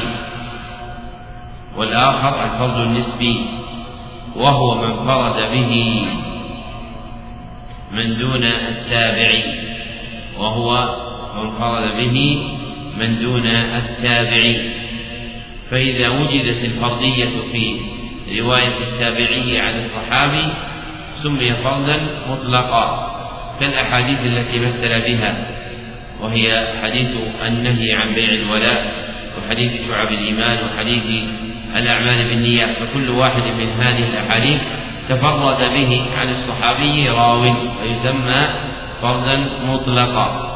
وأما الفرد النسبي فهو الذي تقع فيه الغرابة والانفراد فيما دون التابعين كما مثل رحمه الله تعالى للأحاديث التي ذكرها بعد وهي حديث أمرت أن أقاتل الناس حتى يشهدوا أن لا إله إلا الله. فهذا الحديث فرد نسبي بالنظر إلى إسناده عند مسلم عن أبي غسان عن عبد الملك بن الصباح إلى آخره. فالحديث المذكور انفرد به أبو غسان عن عبد الملك بن الصباح. أي لم يروه أحد عن عبد الملك سوى أبي غسان ولم ينفرد به عبد الملك أي فيما علاه من طبقة فلم يقع به تفرد فتكون الفردانية نسبية. في المولد الذي ذكر وهو رواية أبي غسان عن عبد الملك ابن الصباح ومثله ما بعده من انفراد ضمرة بن سعيد المازني عن عبيد الله بن عبد الله فإن الخبر يرويه غير واحد من الثقات عن أبي واقد لكن وقع الانفراد في هذا السند في الطبقة المذكورة وربما قيدت هذه الفرضية النسبية برواية الثقات. بأن يقال غريب لم يروه إلا فلان يعني من الثقات مع وجود رواية غيره من الضعفاء فلا يعول عليها ولا تعد فيذكر التفرد بالنظر إلى حديث الثقات وقد وقد ينظر إلى التفرد بالنظر إلى حديث أهل بلدة معينة كحديث أمرنا أن نقرأ بفاتحة الكتاب وما تيسر رواه أبو داود بهذا اللفظ. وذكر الحاكم أن أهل البصرة تفردوا بذكر الأمر في الحديث وأبو داود رحمه الله تعالى له عناية بما تفرد به البصريون يصرح به تارة في سننه وغيرها ولا يصرح به تارة أخرى بل يظهره في كتاب السنن ولا يبين عنه. لماذا وقع هذا الاعتناء بحديث مسلم عند أبي داود؟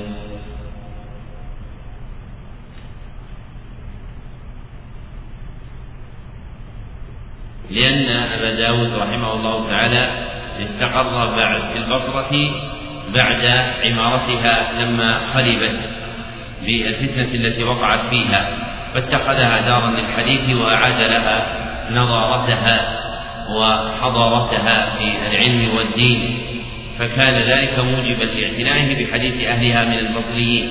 سواء بتصرفه في كتاب السنن أو بما يصرح به في كلامه رحمه الله تعالى في كتابه. نعم.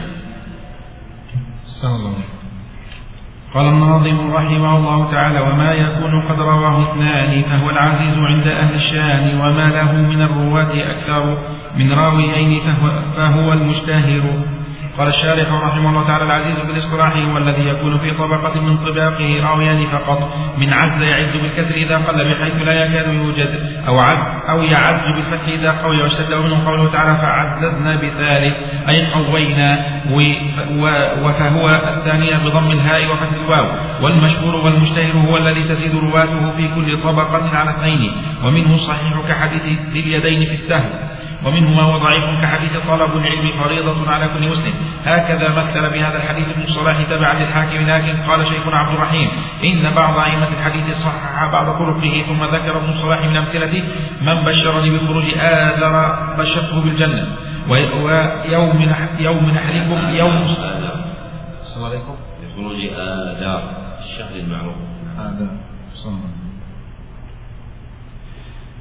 من بشرني بخروج آذار بشرته بالجنة ويوم نحركم يوم صومكم وكذا. من آذى ذميا فأنا خصمه يوم القيامة وللسائل حق ولو جاء على فرس. فعن أحمد بن حنبل أنهما يدوران في الأسواق ولا, ولا أصل لهما عن رسول الله صلى الله عليه وسلم. وكذلك العزيز منهما هو صحيح وما, وما هو ضعيف. ذكر هذا شيخنا عبد الرحيم ولم يذكره ابن الصلاح اكتفاء بذكر مثله في المشهور والغريب. ومذهب الجمهور أن الخبر المشهور المشهور لا يفيد بنفسه إلا الظن لقصوره عن المتواتر. ومذهب أئمة الحديث كما نقله الإمام الحافظ أبو سعيد العلائي أنه يفيد العلم النظري إذا كانت طرقه متباينة وقد سلمت من ضعف الرواة. ومن التعليل كحديث أمرت أن أقاتل الناس حتى يقولوا لا إله إلا الله. وقد يقال المشهور على ما اشتهر على ألسنة, على الألسنة عزيزا كان أو غريبا أو بغير إسناد. ذكر المصنف رحمه الله تعالى في هذه الجملة بيان النوعين الآخرين من أنواع الآحاد المكملين الأنواع الثلاثة له.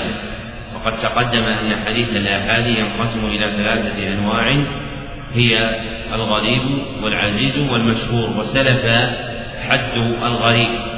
وفي هذه الجملة بين رحمه الله تعالى حد العزيز والمشهور وما يتعلق بحقيقتهما ولم يأتي بطائل في بيانه فإن الذي ذكره رحمه الله تعالى يخالف ما أورده صاحب نخبة الفكر وما ذكره صاحب المتن فإن العزيز في اصطلاح المحدثين هو الخبر المحصور باثنين. هو الخبر المحصور بالاثنين وحد المشهور هو الخبر المحصور بما فوق الاثنين ولم يبلغ حد المتواتر. والخبر المحصور بما فوق الاثنين ولم يبلغ حد المتواتر.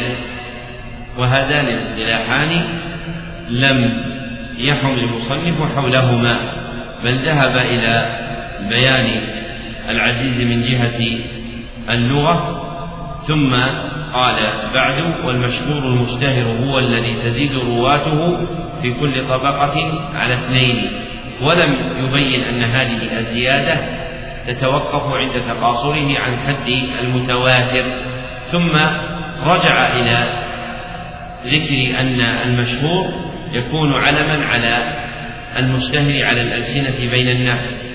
فالأمثلة التي ذكرها في من بشرني بخروج آذار وما بعده يراد بها هذا المعنى لا يراد بها الخبر المشهور المصطلح عليه عند المحدثين وهذا هو الذي ذكره في آخر كلامه بقوله وقد يقال المشهور على ما اشتهر على الألسنة عزيزا كان أو غريبا أو بغير إسناد فالمشهور عند المحدثين يقع على معنيين.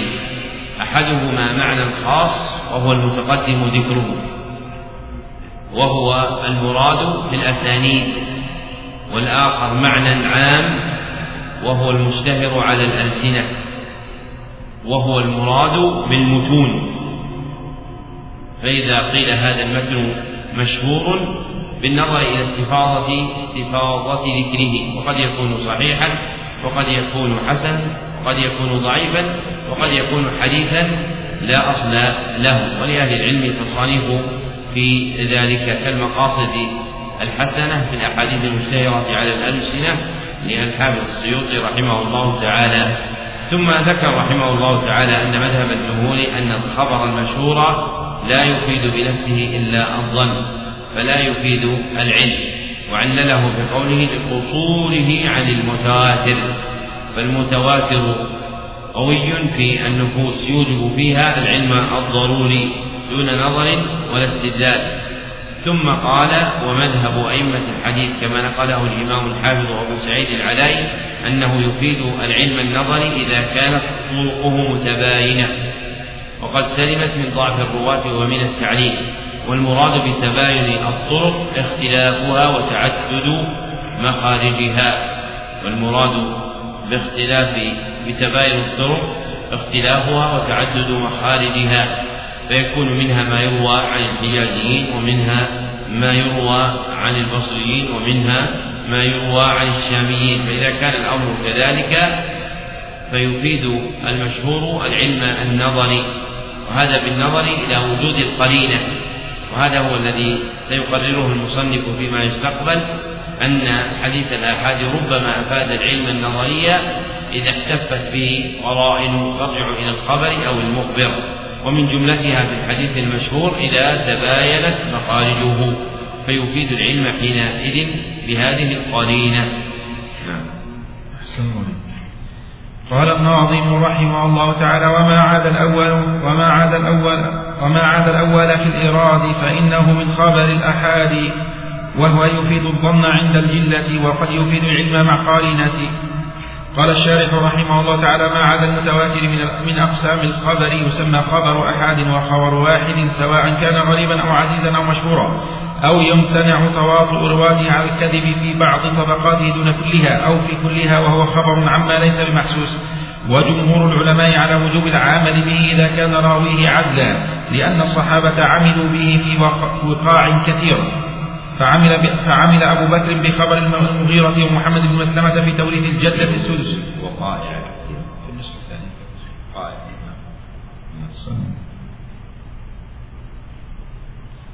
أحسن الله. فعمل أبو بكر بخبر المغيرة ومحمد بن مسلمة في توريث الجدة السدس.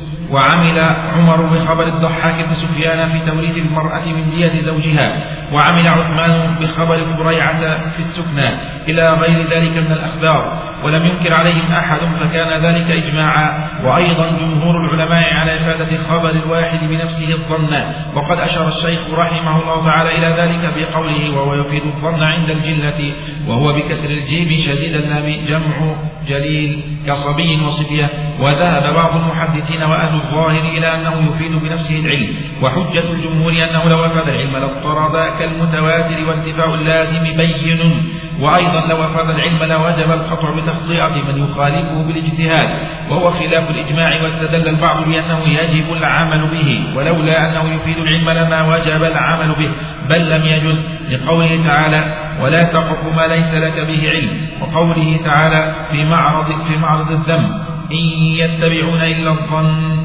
وأجيب بأن المتبع هو الإجماع على وجوب العمل بالظواهر وأنه قاطع وبأن عموم الآيتين مخصص بما يطلب فيه العلم من أصول, من أصول الدين.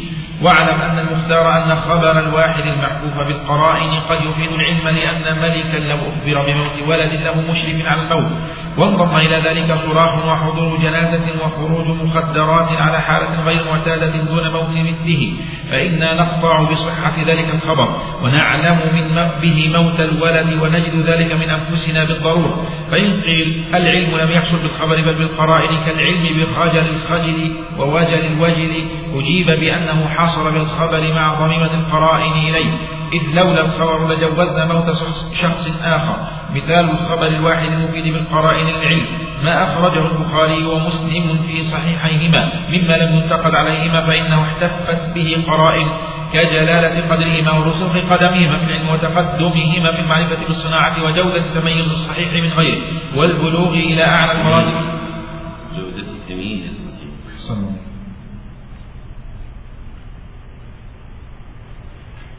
وجودة تمييز الصحيح من غيره والبلوغ إلى أعلى المراتب في الاجتهاد والإمامة في وقتهما وتلقي الأمة لكتابيهما بالقبول رضي الله تعالى عنهما. ذكر المصنف رحمه الله تعالى في هذه الجملة ما يفيده خبر الآحاد فإنه ذكر فيما سلف أن المتواتر يفيد العلم الضروري فلزم أن يذكر حكم مقابله وهو حديث الآحاد بأنواعه الثلاثة. وذكر في فاتحة بيانه أن جمهور العلماء على وجوب العمل به إذا كان راويه عدلا. ثم ذكر بعد أن هذا بمنزلة الإجماع لقوله ومن لم ينكر عليه أحد. فكان ذلك إجماعا يعني على الوقائع المذكورة. ووقوع الإجماع على صحة ذلك العمل في تلك الوقائع مؤذن بأن خبر الآحاد إذا كان عدلا يوجب العمل إجماعا. وهذا هو الذي أفاض ابن القيم رحمه الله تعالى في بيانه. ثم ذكر ما يفيده عمل العلم ما يفيده الآحاد بالنظر إلى العلم وأنه يفيد الظن. فما يفيده الآحاد له جهتان الأولى جهة العمل فيجب العمل به إجماعا على الصحيح. والأخرى جهة العلم فيفيد الظن إلا إذا التفت به قرائن فإنه يفيد العلم. وهذا اختيار أبي الفضل. وهذا اختيار أبي العباس ابن تيمية وأبي الفضل ابن حجر في آخرين ثم ذكر رحمه الله تعالى حجة الجمهور في إفادته الظن بقوله أنه لو أفاد العلم لاضطرد كالمتواتر أي لاضطرد نقله في جميع الطبقات كالمتواتر فلا يكون منحصرا فالمتواتر لاستفاضته وكثرته لم ينحصر بخلاف الآحاد. فلما انحصر علم أنه يتقاصر عن إفادة العلم. ثم قال وأيضا لو أفاد العلم لوجب القطع بتصدية من يخالفه بالاجتهاد أي لا قطع بأن المخالف في خبر الواحد باعتبار ما يخبره مخطئ لمخالفته هذا الخبر. وهذا خلاف الإجماع.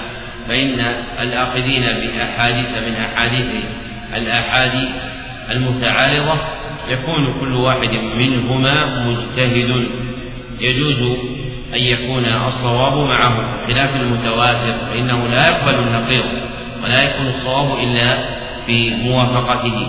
ثم ختم بيانه بقوله واعلم أن المختار أن خبر الواحد المحكوف المحكوف بالقرائن قد يفيد العلم على ما تقدم بيانه.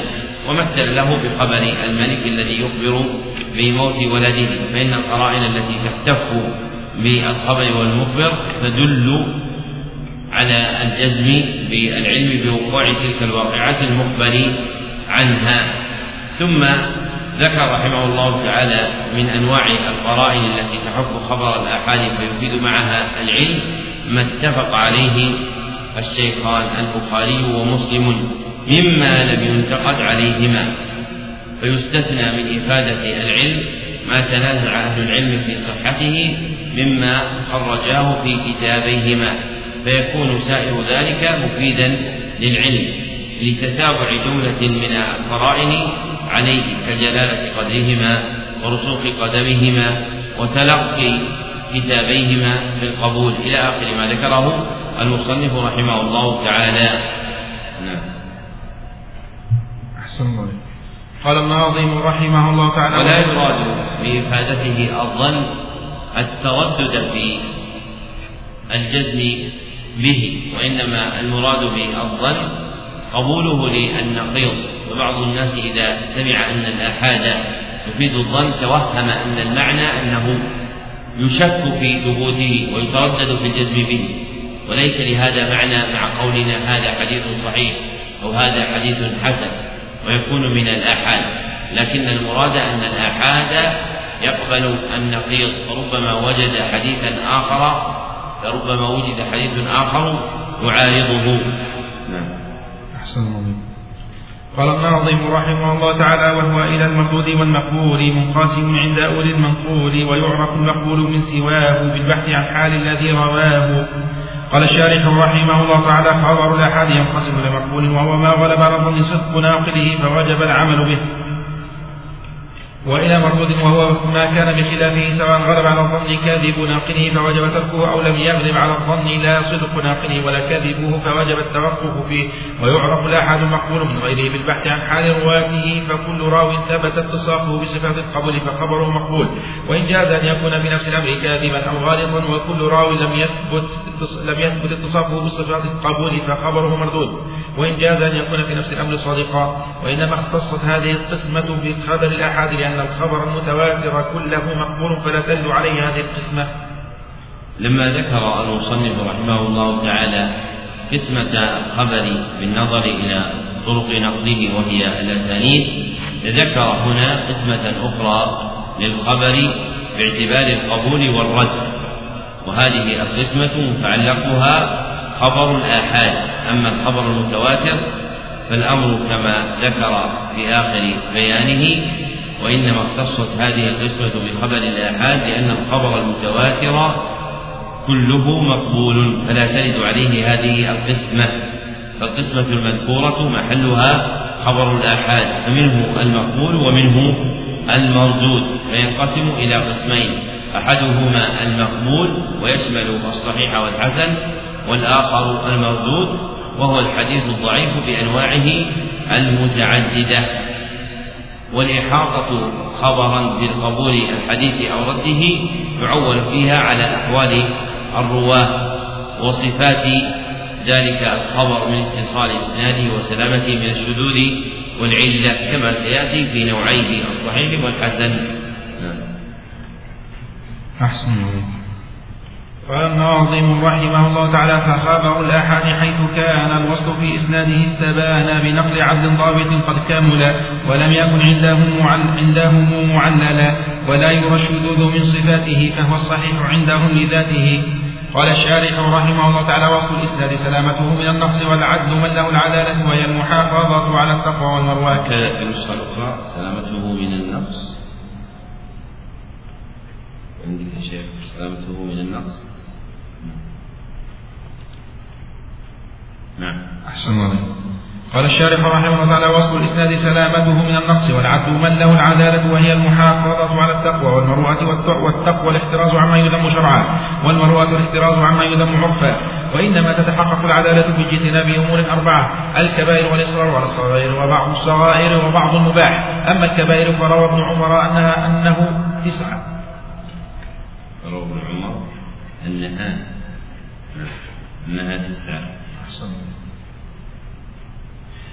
أما الكبائر فروى ابن عمر أنها تسعة الشرك بالله وقتل النفس بغير حق وقتل المحصنات والزنا والفرار من الزحف والسحر وأكل مال اليتيم وعقوق الوالدين المسلمين والإلحاد في الحرم أي الظلم في مكة. وزاد أبو هريرة رضي الله عنه أكل الربا وزاد على وزاد علي السرقة وشرب الخمر وقيل الكبيرة ما توعد عليه الشارع بخصوصه وقيل ما كان مفسدته مثل مفسدة أقل الكبائر المنصوص عليها أو أكبر منها فإن مفسدة دلالة الكفار على المسلمين ليستأصلوا ليستأصلوهم. النسخة الثانية أكبر. ليستأصلوهم أكبر من مفسدة. أكبر من مفسدة الفرار نعم.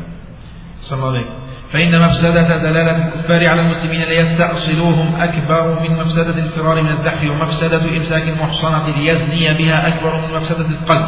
وأما الإصرار على الصغائر فمرجعه العرف وبلوغه مبلغا ينفي الثقة يزنى يزنى بها. أحسن.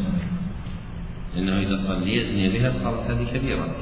لكن المقصود الإمساك فيزني بها غيره. نعم. أحسن. الله ومفسدة إمساك المحصنة ليزنى بها أكبر من مفسدة القلب. وأما الإصرار على الصغائر فمرجعه العرف وبلوغه مبلغا ينفي الثقة. وأما بعض الصغائر فالمراد به ما يدل على خسة النفس كسرقة لقمة والتطفيف في النسخة الأخرى في الوزن. تطفيف في الوزن. بحبة هذه منين جت؟ بعدها. الوزن بحبة. أين أحسن الله والتطفيف في الوزن بحبة. وأما بعض المباح فالمراد منه ما يدل على مثل ذلك كالاجتماع مع الأراذل. في النسخة الأخرى زاد شيخنا وذي الحرف إيش؟ زاد وذي الحرف في قبل الحرف الاجتماع مع الأراذل. وذي الحرف وذي في في اقرأ الجملة كالاجتماع مع الأراذل وذي الحرف الدنية وذي يعني صاحب. نعم. وذي الحرف الدنية نعم. كالاجتماع مع الأراذل وذي الحرف الدنية ممن لا يليق به ذلك من غير ضرورة لأن مرتكبها لا يجتنب الكذب غالبا. والضبط على قسمين.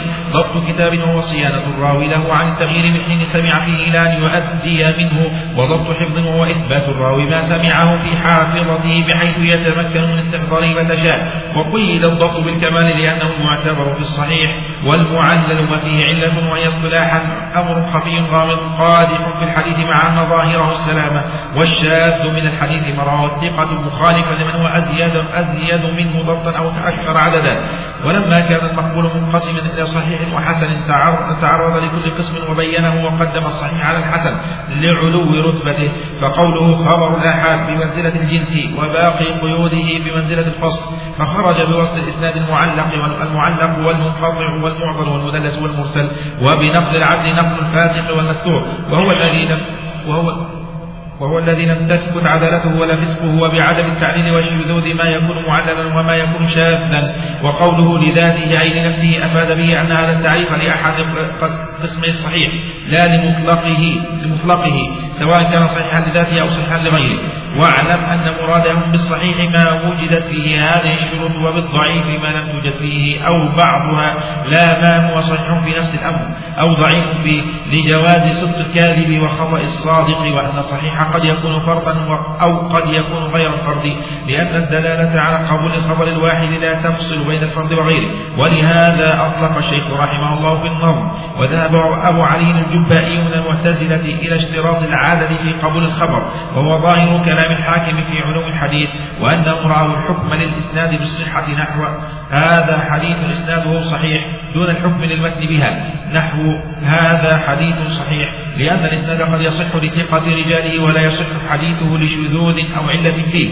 قال ابن الصلاح إلا أن المصنف المعتمد إلا أن المصنف المعتمد منهم إذا المعتمد المعتمد منهم إلا إلا أن المصنف المعتمد منهم إذا اقتصر على قوله صحيح الإسناد من غير أن يذكر له علة ولا يقدح فيه الظاهر من الحكم بأنه صحيح في نفسه لأن عدم العلة والقدح هو الأصل. في النسخة الأخرى شيخنا والقادح. إن عدم العلة والقادح هو الأصل. والقادح هو الأصل نعم القادح لأن متعلق الإعلان وجود قادح ذكر المصنف رحمه الله تعالى في هذه الجملة بيانا يتعرض فيه للنوع الأول من نوعي المقبول وهو الحديث الصحيح.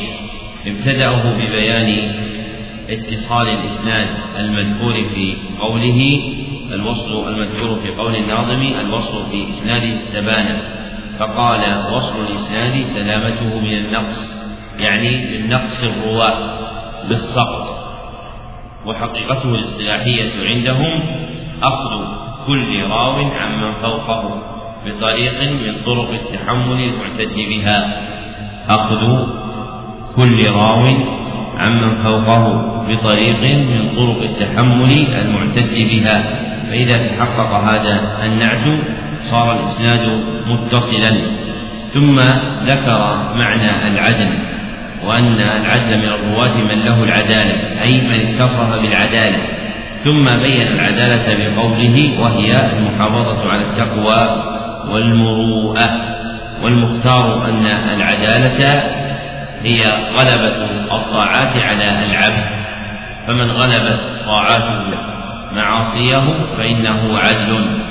وهذا قول الشافعي وابن حبان رحمهم الله تعالى وهو المعروف في كلام أئمة العلم من القدامى. ثم بين معنى التقوى والمروءة المذكورين في حد العدالة فقال التقوى الاحتراز عما يذم شرعا والمروءة الاحتراز عما يذم عرفا. فالتقوى موردها الشرع والمروءة موردها العرف. وتقدم أن التقوى شرعا اتخاذ العبد وقاية بينه وبين ما يخشى بامتثال خطاب الشرع. اتخاذ العبد وقاية بينه وبين ما يخشاه بامتثال خطاب الشرع. أما المروءة فأحسن ما قيل فيها ما ذكره ابن تيمية الجد وتبعه حفيده أبو العباس أن المروءة هي إيش؟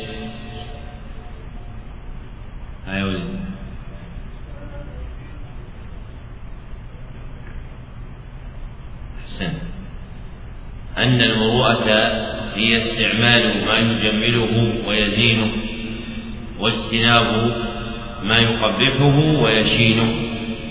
ثم ذكر بعد ذلك أن العدالة تتحقق باجتناب أمور أربعة والمختار ما سبق من أن العدالة هي غلبة الطاعات على العبد فلا يقطع فيها مواقعته الذنب أحيانا. ثم ذكر هذه الأمور الأربعة وهي الكبائر والإصرار على الصغائر وبعض الصغائر وبعض المباح أي وجود بعض الصغائر وبعض المباح المستقبح صدوره منه. ثم ذكر في بيان الكبائر عدتها المروية عن ابن عمر وأشهر من هذا عدتها المروية في الصحيحين من حديث أبي هريرة. وروي في ذلك آثار عن ابن عمر وابن عباس وأبي هريرة وعلي بن أبي طالب رضي الله عنهم تعرف من الكتب المصنفة في الكبائر والمختار في حد الكبيرة أن الكبيرة شرعا ما نهي عنه على وجه التعظيم ما نهي عنه على وجه التعظيم فهو محرم عظم النهي عنه تعظيما شديدا وهذا التعظيم تارة يكون بالوعيد بالنار وتارة بالوعيد بحرمان الجنة وتارة بنفي الإيمان أو غير ذلك من القرائن الدالة على تعظيم النهي مما ذكر في غير هذا المحل. ثم ذكر أن الإصرار على الصغائر مرجعه إلى العرف أي أي مرد تقدير ملازمة الصغيرة والإصرار عليها يوكل إلى العرف الفاشي بين الناس وهذا يختلف من زمن إلى زمن. ثم ذكر بعض الصغائر التي لا بد من اجتنابها حتى تقع العدالة وقال فالمراد ما يدل على حسة النفس كسرقة لقمة والتصريف بالوزن بالوزن بحبة. أي المعصية بشيء لا يستحق المعصية كسرقة لقمة لا تشمل من جوع أو التصفيف في الميزان بحبة لا تغير في الوزن كثيرا. فمثل هذه الصغائر صدورها ولو مع عدم الإصرار يقدح في العدالة. وكذا بعض المباح الذي ينبغي أن يترفع عنه العبد كالاجتماع مع الأراذل أو ذوي الحرف الدنيئة أي المهينة المستقبحة.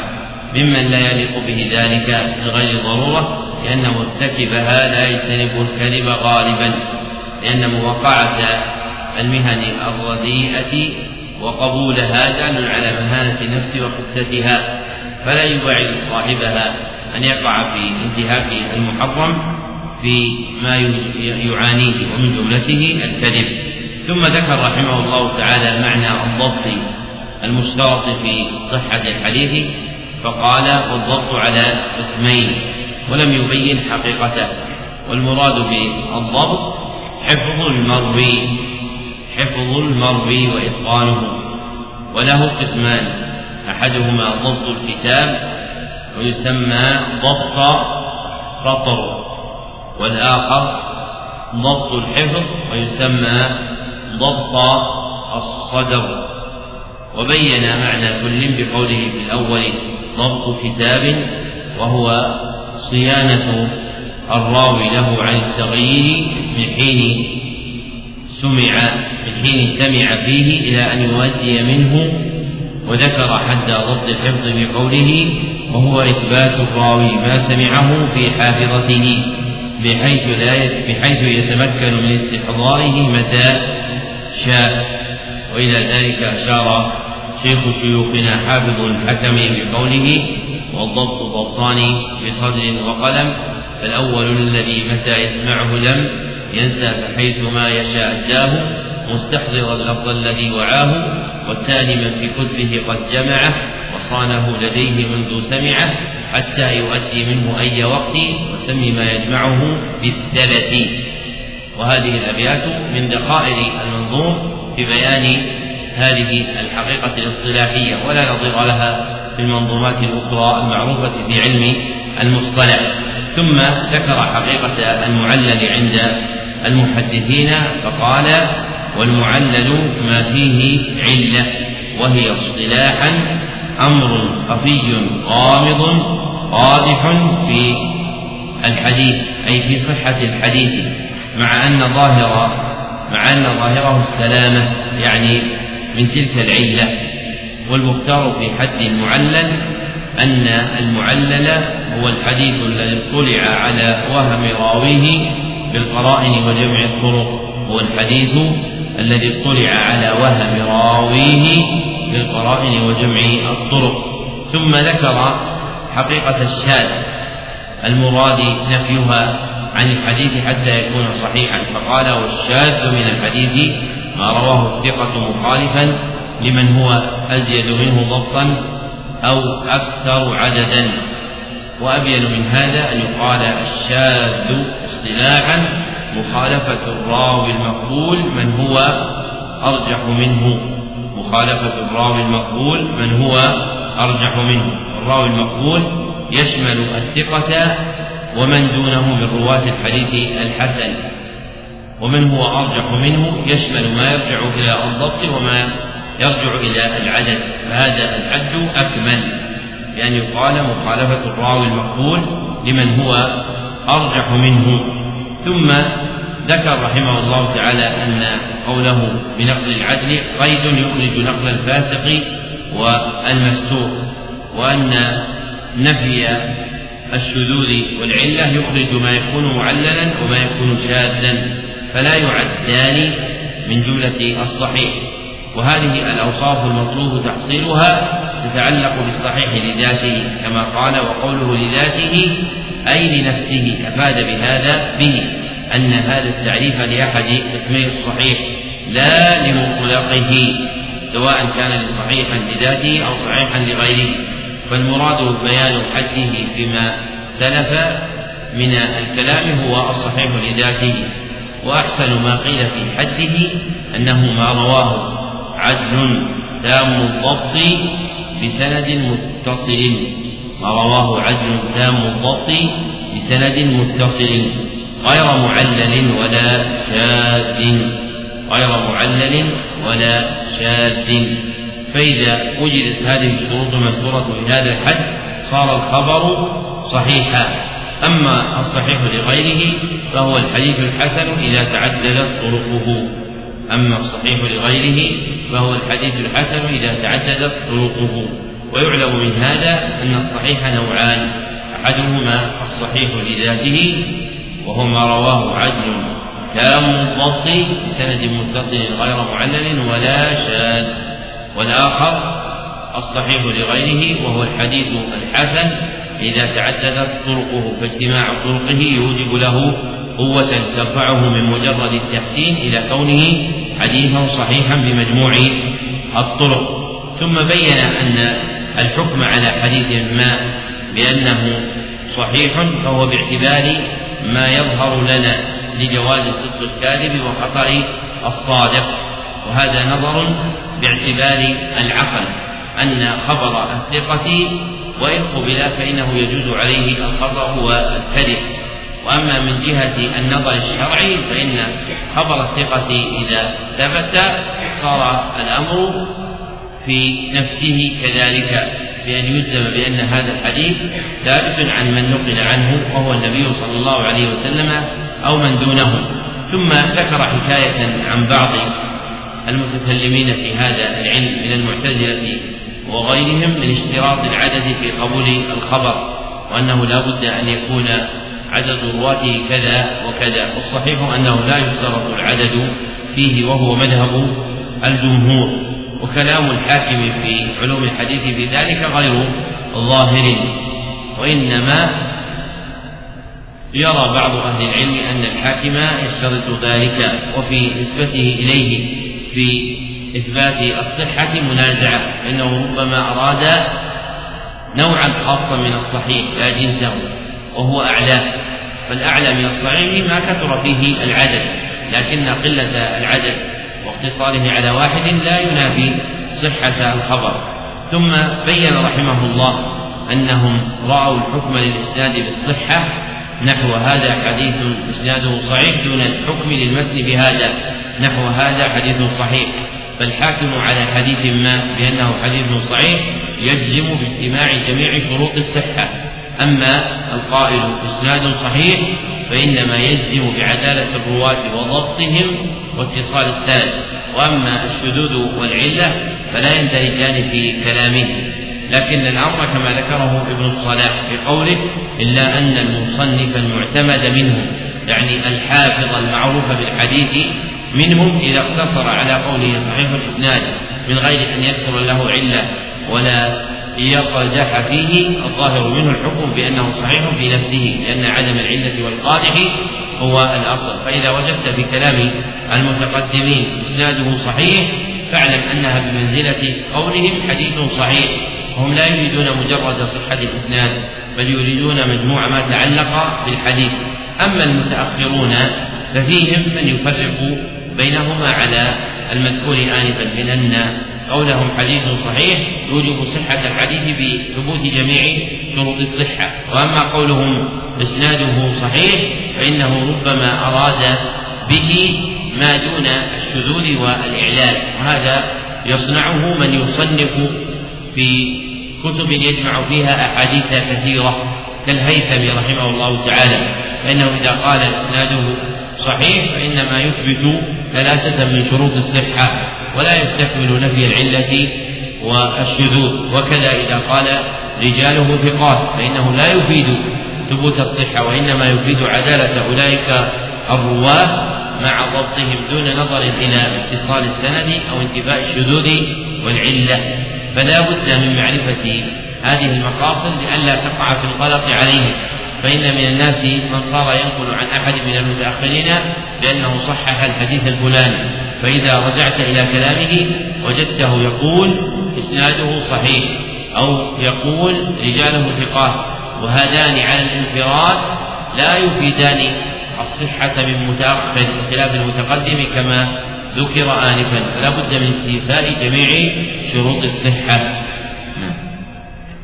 أحسن الله قال الناظم رحمه الله تعالى وهو ذو تفاوت في الصحة بقدر ما يناله من قوته لذاك ما روى البخاري قدما ثم الذي له القشيري قد نما قال الشارح رحمه الله تعالى الصحيح لذاته متفاوت في الصحة بسبب تفاوت الأوصاف المقتضية له لها.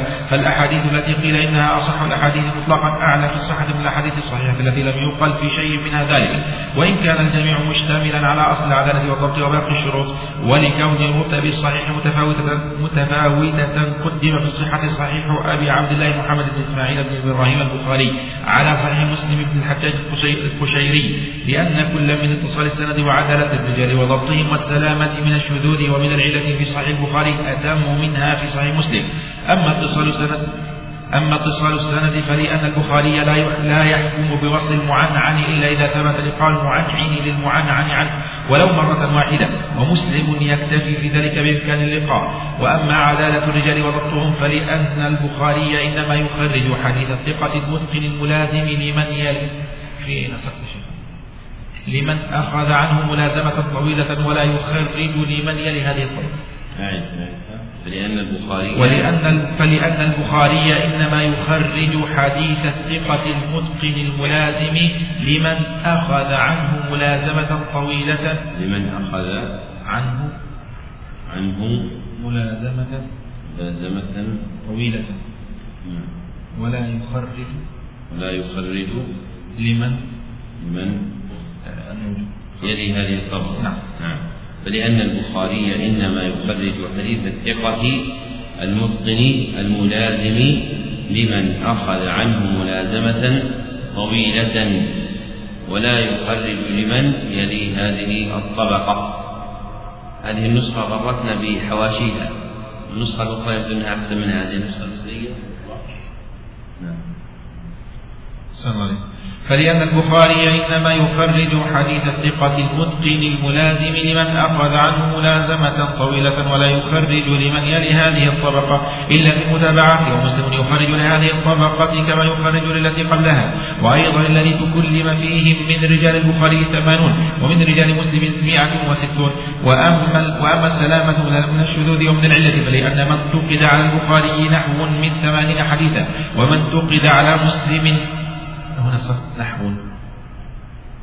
ومن فقد على مسلم نحو من مئة نحو نحو 130 حديث نحو. صلى الله عليه وسلم. ومن فقد على مسلم نحو 130 حديثا وذهب بعض المغاربة إلى تقديم صحيح مسلم لقول أبي علي الحسين بن يزيد النيسابوري شيخ الحاكم ما تحت أديم السماء أصح من كتاب مسلم وقول مسلمة بن قاسم في تاريخه حيث ذكر صحيح مسلم لم يضع أحد مثله فأجيب. نسخة أخرى. وأجيب. فأجيب عن قول أبي علي بأنه غير مستلزم لصحة كتاب مسلم على كتاب البخاري بل يصدق بمساواته له في الصحة ولو سلم أنه مستلزم. لذلك بناء على أن نفي الأصحية في العرف. بناء. بناء على بناء على أن نفي الأصحية بالعرف يستلزم نفي المساواة. فمعارض بقول شيخه أبي عبد الرحمن النسائي ما في هذه الكتب أجود من كتاب محمد بن إسماعيل؟ وعن قول مسلمة بن قاسم بأنه إن أراد نفي المثلية في الصحة فممنوع وإن أراد الترتيب. في النسخة الأخرى شيخنا وإن أراد في الترتيب. أراد في الترتيب. وإن أراد في الترتيب وجعل كل حديث في موضع يليق به جمع فيه طرقه التي ارتضاها وساق فيه ألفاظه. زاد في الأخرى المختلفة. وساق فيه ألفاظه المختلفة التي رواها من غير تقطيع لها في الأبواب كما فعل البخاري فهذا لا يقتضي كونه أصح من كتاب البخاري. أحسن.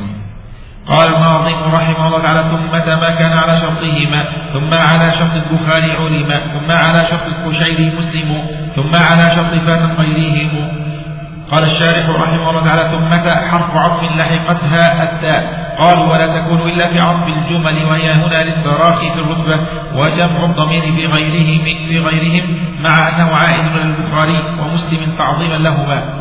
ومعنى البيتين أن الحديث الذي على شرط البخاري ومسلم ولم يخرجا رتبته بعد رتبة ما خرجه مسلم فقط والذي على شرط البخاري فقط رتبته بعد رتبة ما كان على شرطهما والذي على شرط مسلم فقط رتبته بعد رتبة ما كان على شرط البخاري فقط.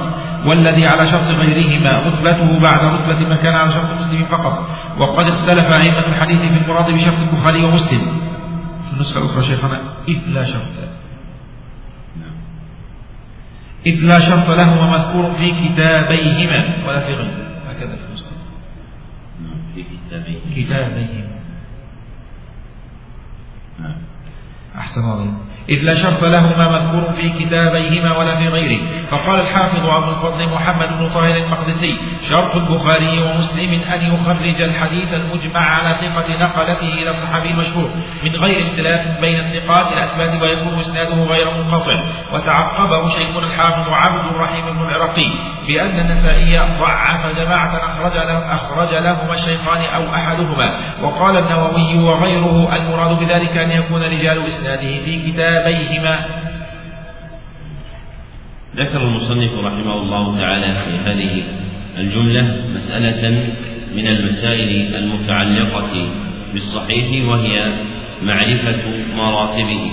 فإن الصحيح يكون على درجات بحسب اجتماع شروط الصحة فيه. فما قويت فيه شروط الصحة أقوى من صحيح آخر. قوة تلك الشروط فيه أقل من قوتها في سابقه فالحديث المتصف برواية ثقات عدول ضابطين بالغ العدالة والثقة والإمامة في الدين مع اتصال السند وانتفاء الشذوذ والعلة أعلى رتبة من صحيح رواه ثقات لا يبلغون بقدر عدالتهم وضبطهم مبلغ الأولين مع اتصال السند وسلامته من الشذوذ والعلة. فالأحاديث الصحيحة تتفاوت في مراتبها بالنظر إلى اجتماع قوة هذه الشروط فيها. وأعلى الأحاديث في الصحة الأحاديث التي اتفق عليها البخاري ومسلم. فهذه الأحاديث التي اتفق عليها البخاري ومسلم هي أعلى الحديث صحة لقوة شرطهما في ثقة الرجال وضبطهم واتصال الأسانيد وسلامة تلك الأحاديث من الشذوذ والعلة. ثم يلي هذه المرتبة مرتبة ثانية وهي ما رواه البخاري وحده. ثم يليها مرتبة ثالثة وهي ما روى مسلم وحده. وبين البخاري ومسلم تفاوت من وجوه عددها المصنف ها هنا وبسطها أبو الفضل ابن حجر في هدي الساري فبالنظر إلى هذا الاختلاف المتعلق باتصال السند وعدالة الرواة وضبطهم والسلامة من الشذوذ والعلة يكون صحيح البخاري أفضل من صحيح مسلم. وهذا معنى قول العراقي أول من صنف الصحيح محمد وخص بالترجيح. ثم ذكر بعد ذلك أن بعض أهل المغرب ذهبوا إلى تقديم صحيح مسلم. ووافقهم أبو علي النيسابوري من المشارقة وإلى ذلك أشار العراقي بقوله ومسلم بعده وبعض أهل الغرب مع أبي علي فضلوا لا لون نفع أي ذهبوا إلى تقديم صحيح مسلم رحمه الله تعالى. وذكر من كلامهم قول أبي علي ما تحت أديم السماء أصح من كتاب مسلم. وقول مسلمة ابن قاسم لم يضع أحد مثله. وهذان القولان أجيب عنهما بأن قول أبي علي لا يستلزم تقديم مسلم على البخاري بل يكون مساويا له بمنزلة واحدة فيكونان معا أصح ما تحت أديم السماء يعني غطاء السماء. وذكر بعد ذلك أن قول مسلمة ابن القاسم لم يضع أحد مثله إن أراد نفي المثلية بالصحة فممنوع وقد وضع البخاري مثله. وإن أراد شيئا يرجع إلى الصناعة الحديثية فهذا ممكن. فإن مسلما أحسن سياقا في ترتيب الأحاديث وجمع ألفاظها من البخاري إلا أن هذا لا يقتضي أن يكون مسلم أصح من البخاري في صحيحيهما لأن الترتيب والصناعة الحديثية شيء والحكم بالصحة شيء آخر ومسلم له رحمه الله تعالى في ترتيب الأحاديث بدائع تدل على كمال معرفته بالحديث ويستفاد العلم بها من تتبع تصرفه فيها فإنه لم يصرح بمراده في شيء منها لكن من تتبع كتابه عرف مقاصده ومما صرح به في ذلك ما ذكره القرطبي في تفسيره. وولي الله الدهلوي في كلامه له أن مسلما إذا أورد أحاديث متعارضة فالمقدم منها منسوب والمتأخر ناسخ فمن طريقة مسلم في التقديم أنه يقدم المنسوخ ثم يتبعه الناسخ وهذا تصرف في الصناعة لم يعلم من قوله وإنما علم بتتبع تصرفه في الأحاديث المتعارضة. وأشار إلى ذلك من استنبطه كالقرطبي وولي الله الدهلوي. ثم ذكر المرتبة الرابعة من مراتب صحة الأحاديث وهي مرتبة الحديث الذي على شرط البخاري ومسلم. ثم دون تلك المراتب مرتبة خامسة وهي ما كان على شرط البخاري وحده. ثم دون تلك المراتب مرتبة سادسة وهي ما كان على شرط مسلم وحده. ثم دون تلك المراتب مرتبة سابعة وهو ما كان الحديث صحيحا وليس على شرطهما ولا خرجاه في كتابيهما. فهذه المرتبة هي أدنى مراتب الصحيح. ثم ذكر رحمه الله تعالى أن أن أئمة الحديث اختلفوا في المراد بشرط البخاري ومسلم وموجب اختلافهم أنهم لم يصرحوا بذلك الشرط فليس في كلام البخاري ولا مسلم ما يدل على ذلك الشرط من كلامهما إيضاحا وبيانا. نعم ربما استفيد ذلك من اسم كتابيهما كاسم المسند في كليهما فإن البخاري سمى كتابه الجامع الصحيح المسند ومسلم سمى كتابه المسند الصحيح المسند الصحيح. فاسم المسند يدل على شرط الاتصال. فمثل هذا يستفاد منه شرط للبخاري ومسلم. لكن اسمي الكتابين لا يفيان ببيان شرطهما في الأحاديث التي خرجاها ولهذا اختلف أهل العلم في تعيين شرطهما. ونقل المصنف في ذلك كلام أبي الفضل محمد بن طاهر وله كتاب مفرد في شروط الأئمة الستة. وللحازمي أيضا كتاب آخر في هذا المعنى ولابن مندة كتاب ثالث في هذا المعنى. فهذه الكتب مما يستعان بها في فهم شروط الأئمة رحمهم الله تعالى. فذكر أن أبا الفضل قال شرط البخاري ومسلم أن يخرج الحديث المجمع على ثقة نقلته.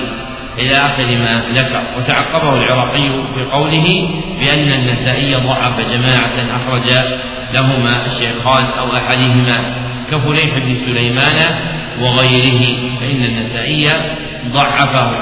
فلا يكون هذا الراوي من جنس ما ذكره ابن طاهر في قوله المجمع على ثقة نقلته. ففليح بن سليمان من أهل العلم من وهنه وضعفه. ثم قال وقال النووي وغيره المراد بذلك أن يكون رجال إسناده في كتابيهما أي يكون رواة حديث ما من الرواة الذين خرج لهما البخاري ومسلم لكن ذلك يقترن بشرط آخر وهو أن يكون أخرج لهما على تلك الصورة وهو أن يكون أخرج لهما على تلك الصورة. فمثلا إسناد رواه داود بن الحصين عن عكرمة عن ابن عباس لا يقال فيه أخرجه لا يقال فيه هذا على شرط البخاري بحجة أن داود وعكرمة من رواته لأن البخاري وإن أخرج لهما لم يخرج لهما على تلك الصورة فلا بد من اجتماع أمرين أحدهما أن يكون رواته من رواة الصحيح والآخر أن يكون قد أخرج حديث أولئك الرواة على تلك الصورة. أن يكون أخرج حديث أولئك الرواة على تلك الصورة. لأن الصورة المركبة أحيانا تؤثر في ثبوت الحديث. فمثلا عبد العزيز بن محمد الدراوطي ممن روى له مسلم وشيخه عبيد الله بن عمر العمري ممن روى له البخاري ومسلم. لكنهما لم يخرج حديث الدراوردي عن عبيد الله بن عمر لأن الدراوردي في حديثه عن عبيد الله بن عمر ضعف فاجتنب حديثه ويضم إلى هذين الأمرين أمر ثالث وهو ألا يكون ذلك السند بتلك الصورة من النسخ التي انتقيا منها ألا يكون ذلك السند على تلك الصورة من النسخ التي انتقيا منها. فلا يقال فيما تركاه حينئذ منها إنه على شرطهما أو على شرط أحدهما. فمثلا العلاء بن عبد الرحمن عن أبيه عن أبي هريرة رضي الله عنه كل رواة هذا الإسناد ممن روى لهم مسلم فأكثر. وروى مسلم لهم على هذه الصورة فيسند الحديث عن العلاء عن أبيه عن أبي هريرة. إلا أن هذه النسخة لم يستوفها مسلم تخريجا فترك أحاديث منها. وما تركه مع الحاجة إليه فإنه يشير إلى علته. فلا يقال فيه حينئذ إنه على شرط مسلم. كحديث العلاء بن عبد الرحمن عن أبيه عن أبي هريرة إذا انتصف شعبان فلا تصوموا الحديث. فهذا الحديث من هذه النسخة التي انتقى منها مسلمون. وترك هذا الحديث مع الحاجة إليه مشيرا إلى إعلاله وأنه من الأحاديث التي تجنبها من هذه النسخة. وهذه الأمور الثلاثة تدل على مشقة نسبة حديث ما بأنه على شرط البخاري أو على شرط مسلم أو على شرطيهما.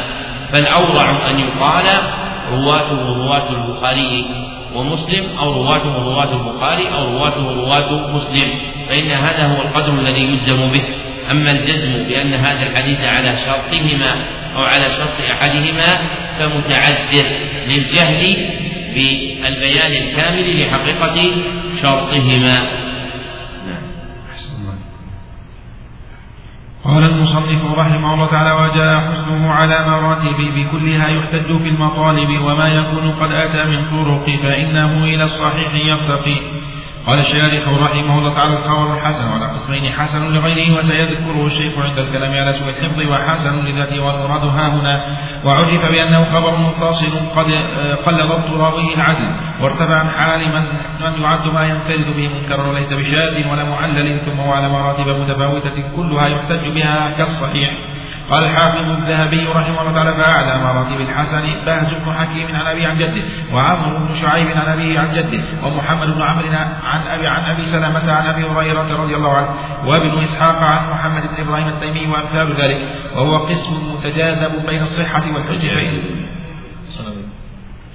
وهو قسم متجاذب أحسن. وهو قسم متجاذب بين الصحة والحسن فإن عدة من الحفاظ يصححون هذه الطرق وينعتونها بأنها أدنى مراتب الصحيح ثم بعد ذلك أمثلة كثيرة متنازع فيها بعضهم يحسن وآخرون يضعفونها كحديث الحارث بن عبد الله وعاصم بن ضبرة وحجاج بن أرطاءة وخلق سواهم ثم الحسن لذاته إذا أتى من طريق آخر بخبر ما في راويه في النسخة الأخرى راويه نعم ما في راويه من قلة الضبط وصل صحيحا لكن لا لذاته بل لمتابعة. كحديث أبي بن العباس بن سهل بن سعد عن أبيه عن جده في ذكر خير النبي صلى الله عليه وسلم أنه بين هذا ضعفه لسوء حفظه أحمد بن حنبل ويحيى بن معين والنسائي فحديثه حسن. لكن لما تابع على هذا الحديث أخوه عبد المهيمن بن العباس ارتقى إلى درجة الصحة فلذلك أخرجه البخاري وإن كان عبد المهيمن أيضا ضعيفا. قال الناظم رحمه نعم.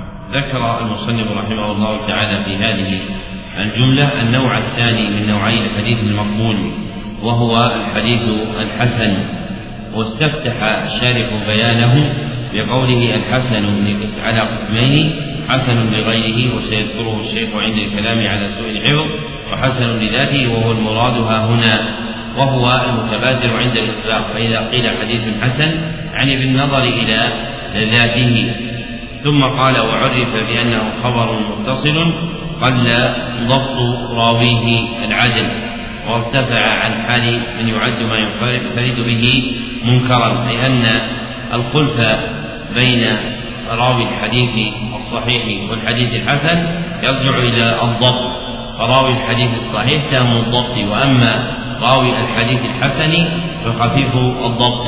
فالحسن اصطلاحا وما رواه عدل خف ضبطه ما رواه عدل خف ضبطه بسند متصل غير معلل ولا شاذ. ما رواه عدل خف ضبطه بسند متصل غير معلل ولا شاذ وهو على مراتب مختلفة كلها يحتج بها كالصحيح فالحسن في نفسه على درجات من أعلاه رواية بهز بن حكيم بن معاوية بن حيدة عن أبيه عن جده ورواية عمرو بن شعيب بن محمد بن عبد الله بن عمرو عن أبيه عن جده عبد الله بن عمرو بن العاص رضي الله عنهما. وكرواية محمد بن عمرو بن علقمة بن وقاص عن أبي سلمة بن عبد الرحمن بن عوف عن أبي هريرة ورواية ابن إسحاق وهو محمد بن إسحاق بن يسار المطلبي مولاهم المدني عن محمد بن إبراهيم وأمثال ذلك. وأمثال ذلك. ثم قال الشارح وهو قسم متجانب بين الصحة والحسن أي ما كان من هذا النمط الذي هو أعلى الحسن. من أهل العلم من يصححه ومنهم من يحسنه ومنهم من يطلق عليه اسم الجيد. فالجيد ما كان في أعلى درجات الحسن لكنه يتقاصر عن الصحيح فهو في الحقيقة يؤول إلى نوع الحسن. ثم ذكر بعد ذلك أن الحسن إذا أتى من طريق آخر من خبر ما في رواية في راويه من قلة الضبط وصار صحيحا لكن لا لذاته بل لمتابعة وهذا معنى ما تقدم من أن الصحيح لغيره هو الحسن لذاته هو الحسن إذا تعددت طرقه ومثل له المصنف بحديث سهل بن سعد في ذكر خير النبي صلى الله عليه وسلم عند البخاري فرواته وإن كان فيهم مغما لكن اجتماع هؤلاء الرواة على الخبر مع كونه في ذكر الخير وبيان أسمائها أدخله البخاري رحمه الله تعالى في صحيحه وكما تقع المسامحة بالإسناد تقع المسامحة بالمعنى.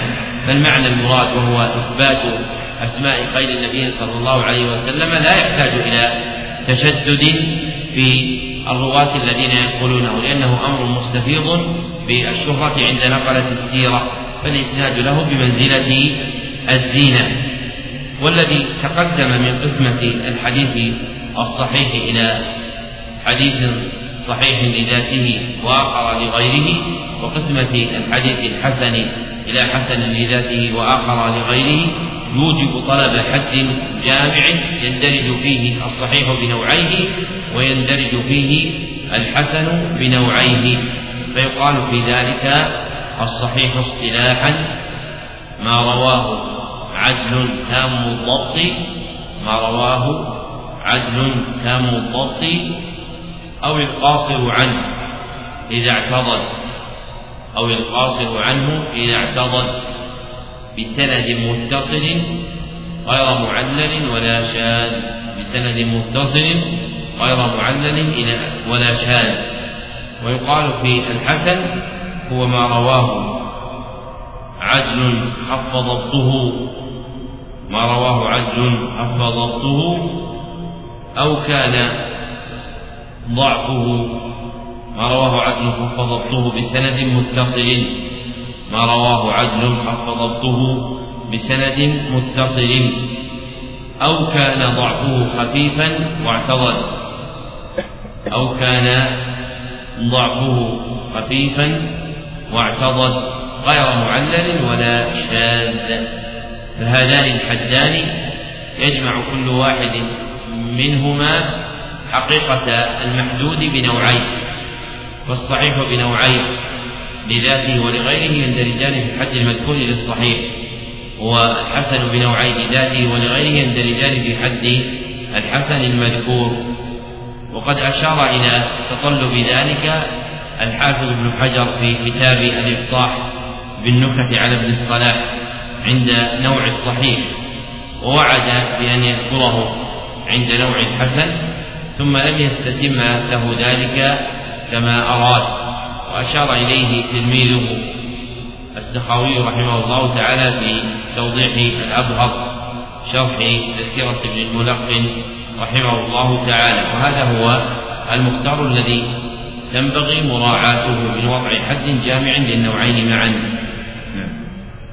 أحسن قال الناظم رحمه الله تعالى وإن تجد قولا له يلوح هذا حديث حسن صحيح. فإن يكن فرضا فللتردد في ذلك الناقل للتفرد وإن يكن ليس بفرض ثقفا فباعتبار سندين منصفا قال الشارح رحمه الله تعالى يقال لا النجم يلوح إذا بدا وثقفته إذا صدقته. ومنه قوله تعالى إن يثقفوكم يكون لكم أعداء. وقد أشار الشيخ رحمه الله في هذه الأبيات إلى جواب إشكال أورده الشيخ أبو عمرو بن الصلاح على قول الترمذي في الحديث الواحد حسن صحيح. تقدير الإشكال. تقرير. نعم. تقرير أحسن. تقرير الإشكال. أن الحسن قاصر عن رتبة الصحيح ففي الجمع بينهما في الحديث الواحد جمع بين القصور وعدمه. وتقرير الجواب. هكذا تقرير.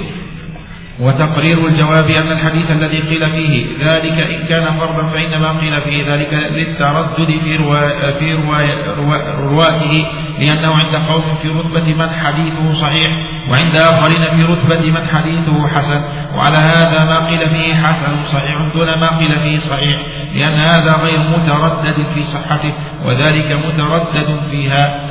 ويرد عليه أن الترمذي يجمع بينهما في الحديث الذي لا خلاف في رواته. وإن كان الحديث الذي قيل فيه ذلك ليس بفرض فإنما قيل فيه ذلك باعتبار إسنادين أحدهما يقتضي الحسن والآخر, والآخر يقتضي الصحة. وعلى هذا ما قيل فيه حسن صحيح فوق الفرد الذي قيل فيه صحيح. واعلم أن الحسن الذي يجمع الترمذي بينه وبين الصحيح هو الذي قل ضبط رواته وهذا لم يعرف الترمذي لكونه معروفا عندهم كما لم يعرف الصحيح لذلك. وإنما عرف الحسن الذي يفرده بالذكر لكونه اصطلح عليه وأن البغوي في كتابه المصابيح قال من الصحيح. وأن البغوي في كتاب الصحيح قال الصحة نعم وأن البغوي في كتابه المصابيح قال من الصحاح وأراد من من صحيح البخاري ومسلم وقال من الحسان وأراد من السنن الأربعة التي هي باقي كتب, كتب السنة. والسنن هي كتب الحديث المرتبة على أبواب الفقه كمصنف أبي داود وغيره ورد عليه بأن فيهما غير الحسن من الضعيف والصحيح. لما فرغ المصنف من بيان حقيقة الصحيح والحسن استطرد في ذكر الجمع بينهما مما وقع في كلام الترمذي ويشبه أن يكون اصطلاحا خاصا به فإن وجود ذلك في كلام غيره قليل ولا يريدون ما يريده الترمذي وأهل العلم مختلفون في حقيقة مقصده على أقوال تزيد عن سبعة من أشهرها ما ذهب إليه الشارح تبعا للناظم ولصاحب الأصل وهو الحافظ ابن حجر من أن الجمع بينهما له موضعان. أحدهما أن يجمع بينهما في إسناد فرد. أن يجمع بينهما في إسناد فرد. فيكون موجب الجمع التردد.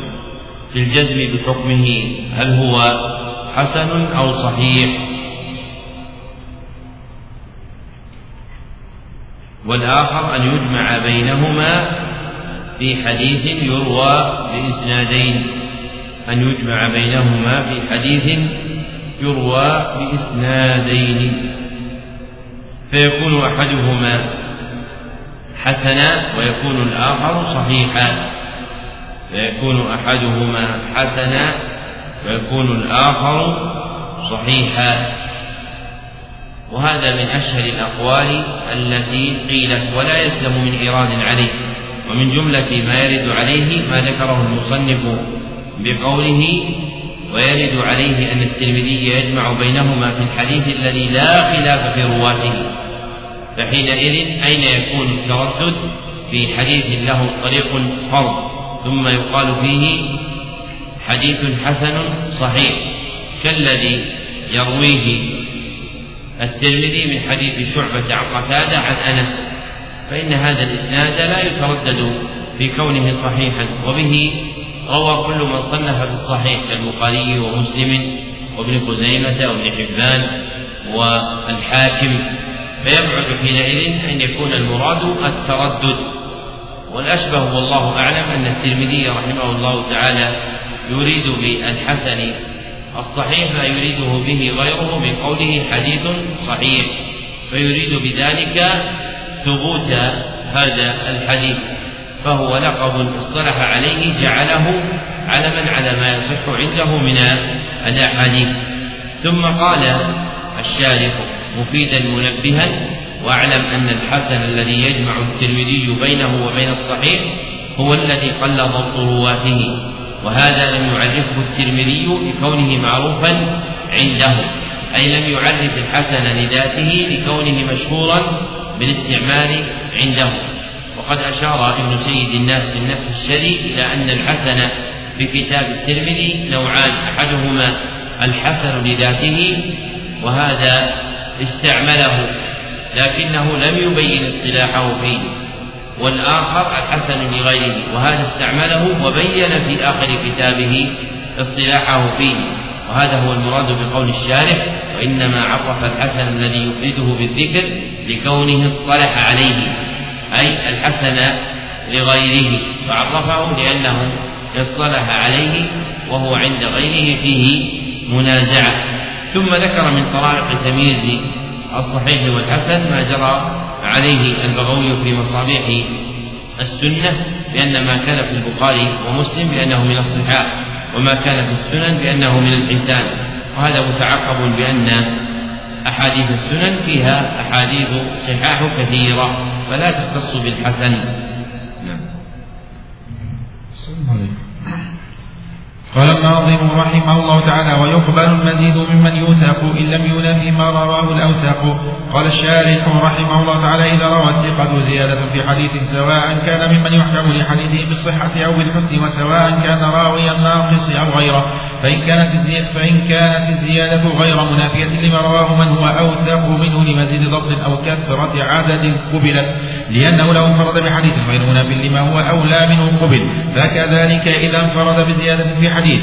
وأما إن كانت منافية فحيث يلزم من قبولها رد الرواية الأخرى فإنه يصار في بحيث يلزم من قبولها رد الرواية الأخرى فإنه يصار فيها إلى الترجيح بينهما وبين بينهما وبين معارضين فيقبل فيقبل الراجح ويرد المرجوح. وهذا اختيار الحافظ صاحب النخبة لأن المسألة ذات أقوال بلغ بها الحافظ عبد الرحيم إلى ستة وذات تقسيم واختيار للشيخ ابن الصلاح. وقد ذكر ذلك كله الحافظ عبد الرحيم في شرحه لألفيته وليس هذا الذي اختاره صاحب النخبة شيئا من ذلك. بل قال الحافظ أبو سعيد العلائي إن المتقدمين من أئمة الحديث يقتضي تصرفه في الزيادة قبولا وردا الترجيح ولا يحكمون في المسألة بحكم كلي. قال وهذا هو الحق والصواب.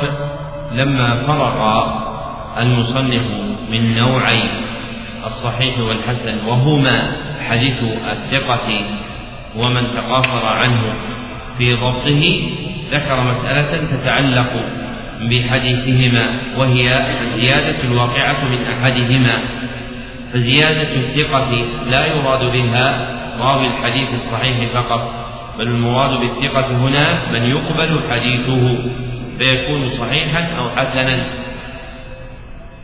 فيبحثون في حكم الزيادة التي يزيدها.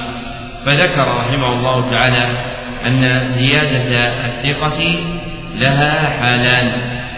الحال الأولى ألا تقع منافية لمن هو أولى منه. ألا تقع منافية لما هو أولى منه.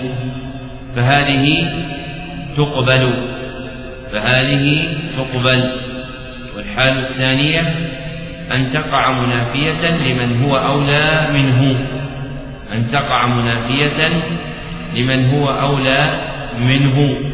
وهذه ترد وهذه ترد. والقسمة المذكورة هي التي جرى عليها الحافظ ابن حجر في نخبة الفكر وتبعه الناظم.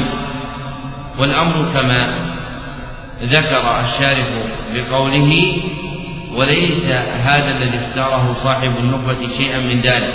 بل قال الحافظ أبو سعيد العلائي إن المتقدمين من أئمة الحديث يقتضي تصرفهم بزيادة قبولا.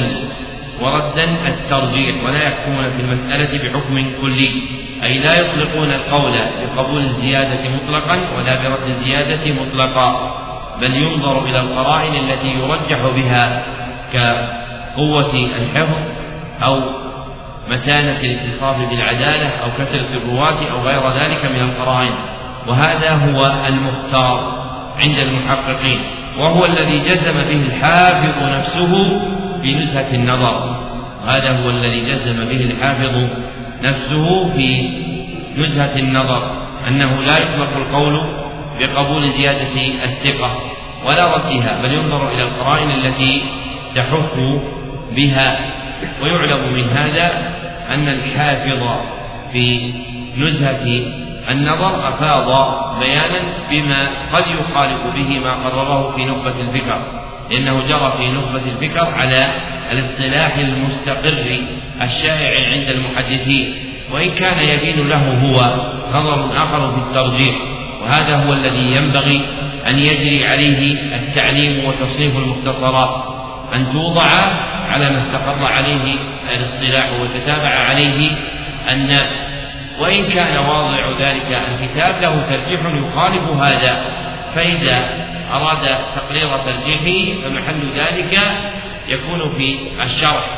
أما جعل الترجيحات بمنزلة الاصطلاحات المستقرة فهذا يؤول إلى تخليق العلوم. فإذا صنف أحدهم كتابا في المصطلح ثم اقتصر فيه على ما ترجح عنده وصنف ذاك كتابا في أصول الفقه ثم جعله على ما استقر عنده. ثم صنف ذاك كتابا في النحو جعله على ما استقر عنده من الراجح فهذا يشوش المتلقين ولا ينفعهم بخلاف إذا قرر لهم المستقر في الفنون عند أصحابها ثم ذكر لهم ما عد له بالإجتهاد لأن المستقر من المصطلح عند أهل فن ليس خبرا عن واحد بل هذا هو المعروف عندهم في فنهم. وإذا بان لك شيء على خلاف اجتهادهم وربما كان قولك هو الراجح فهذا محله الشرح والإيضاح والتحقيق أو التصنيف المفرد في رسالة تبين فيها تلك المسألة. ويحمل على ذلك تعظيم العلم فإن من تعظيم العلم رعاية المستقر عند أهله وعدم الهجوم بالبغي عليهم وهذا صار من دأب المتأخرين فإنك تسمع في كلام كثير من المتأخرين تزييف ما ذكره السابقون في فن ما وربما بالغوا في نعته في السقوط فنسبوه إلى البطلان. وهذا سوء أدب مع العلم وأهله. فينبغي أن يتلطف في العبارة المؤدية إلى ذكر اجتهاده مع إعداد أهل العلم السابقين. ومن عظم أهل العلم السابقين صار حقيقا بالعلم النافع. أما المتهور المتهتك في خطابه معهم كأنه يخاطب عوام الخلق وأرادل الناس فهذا لا يبارك له في علمه. وهذا آخر البيان على هذه الجملة من الكتاب ونستكمل بقيته بإذن الله بعد صلاة العصر. الحمد لله رب العالمين وصلى الله وسلم على عبده ورسوله محمد وآله وصحبه أجمعين. السلام عليكم ورحمة الله وبركاته.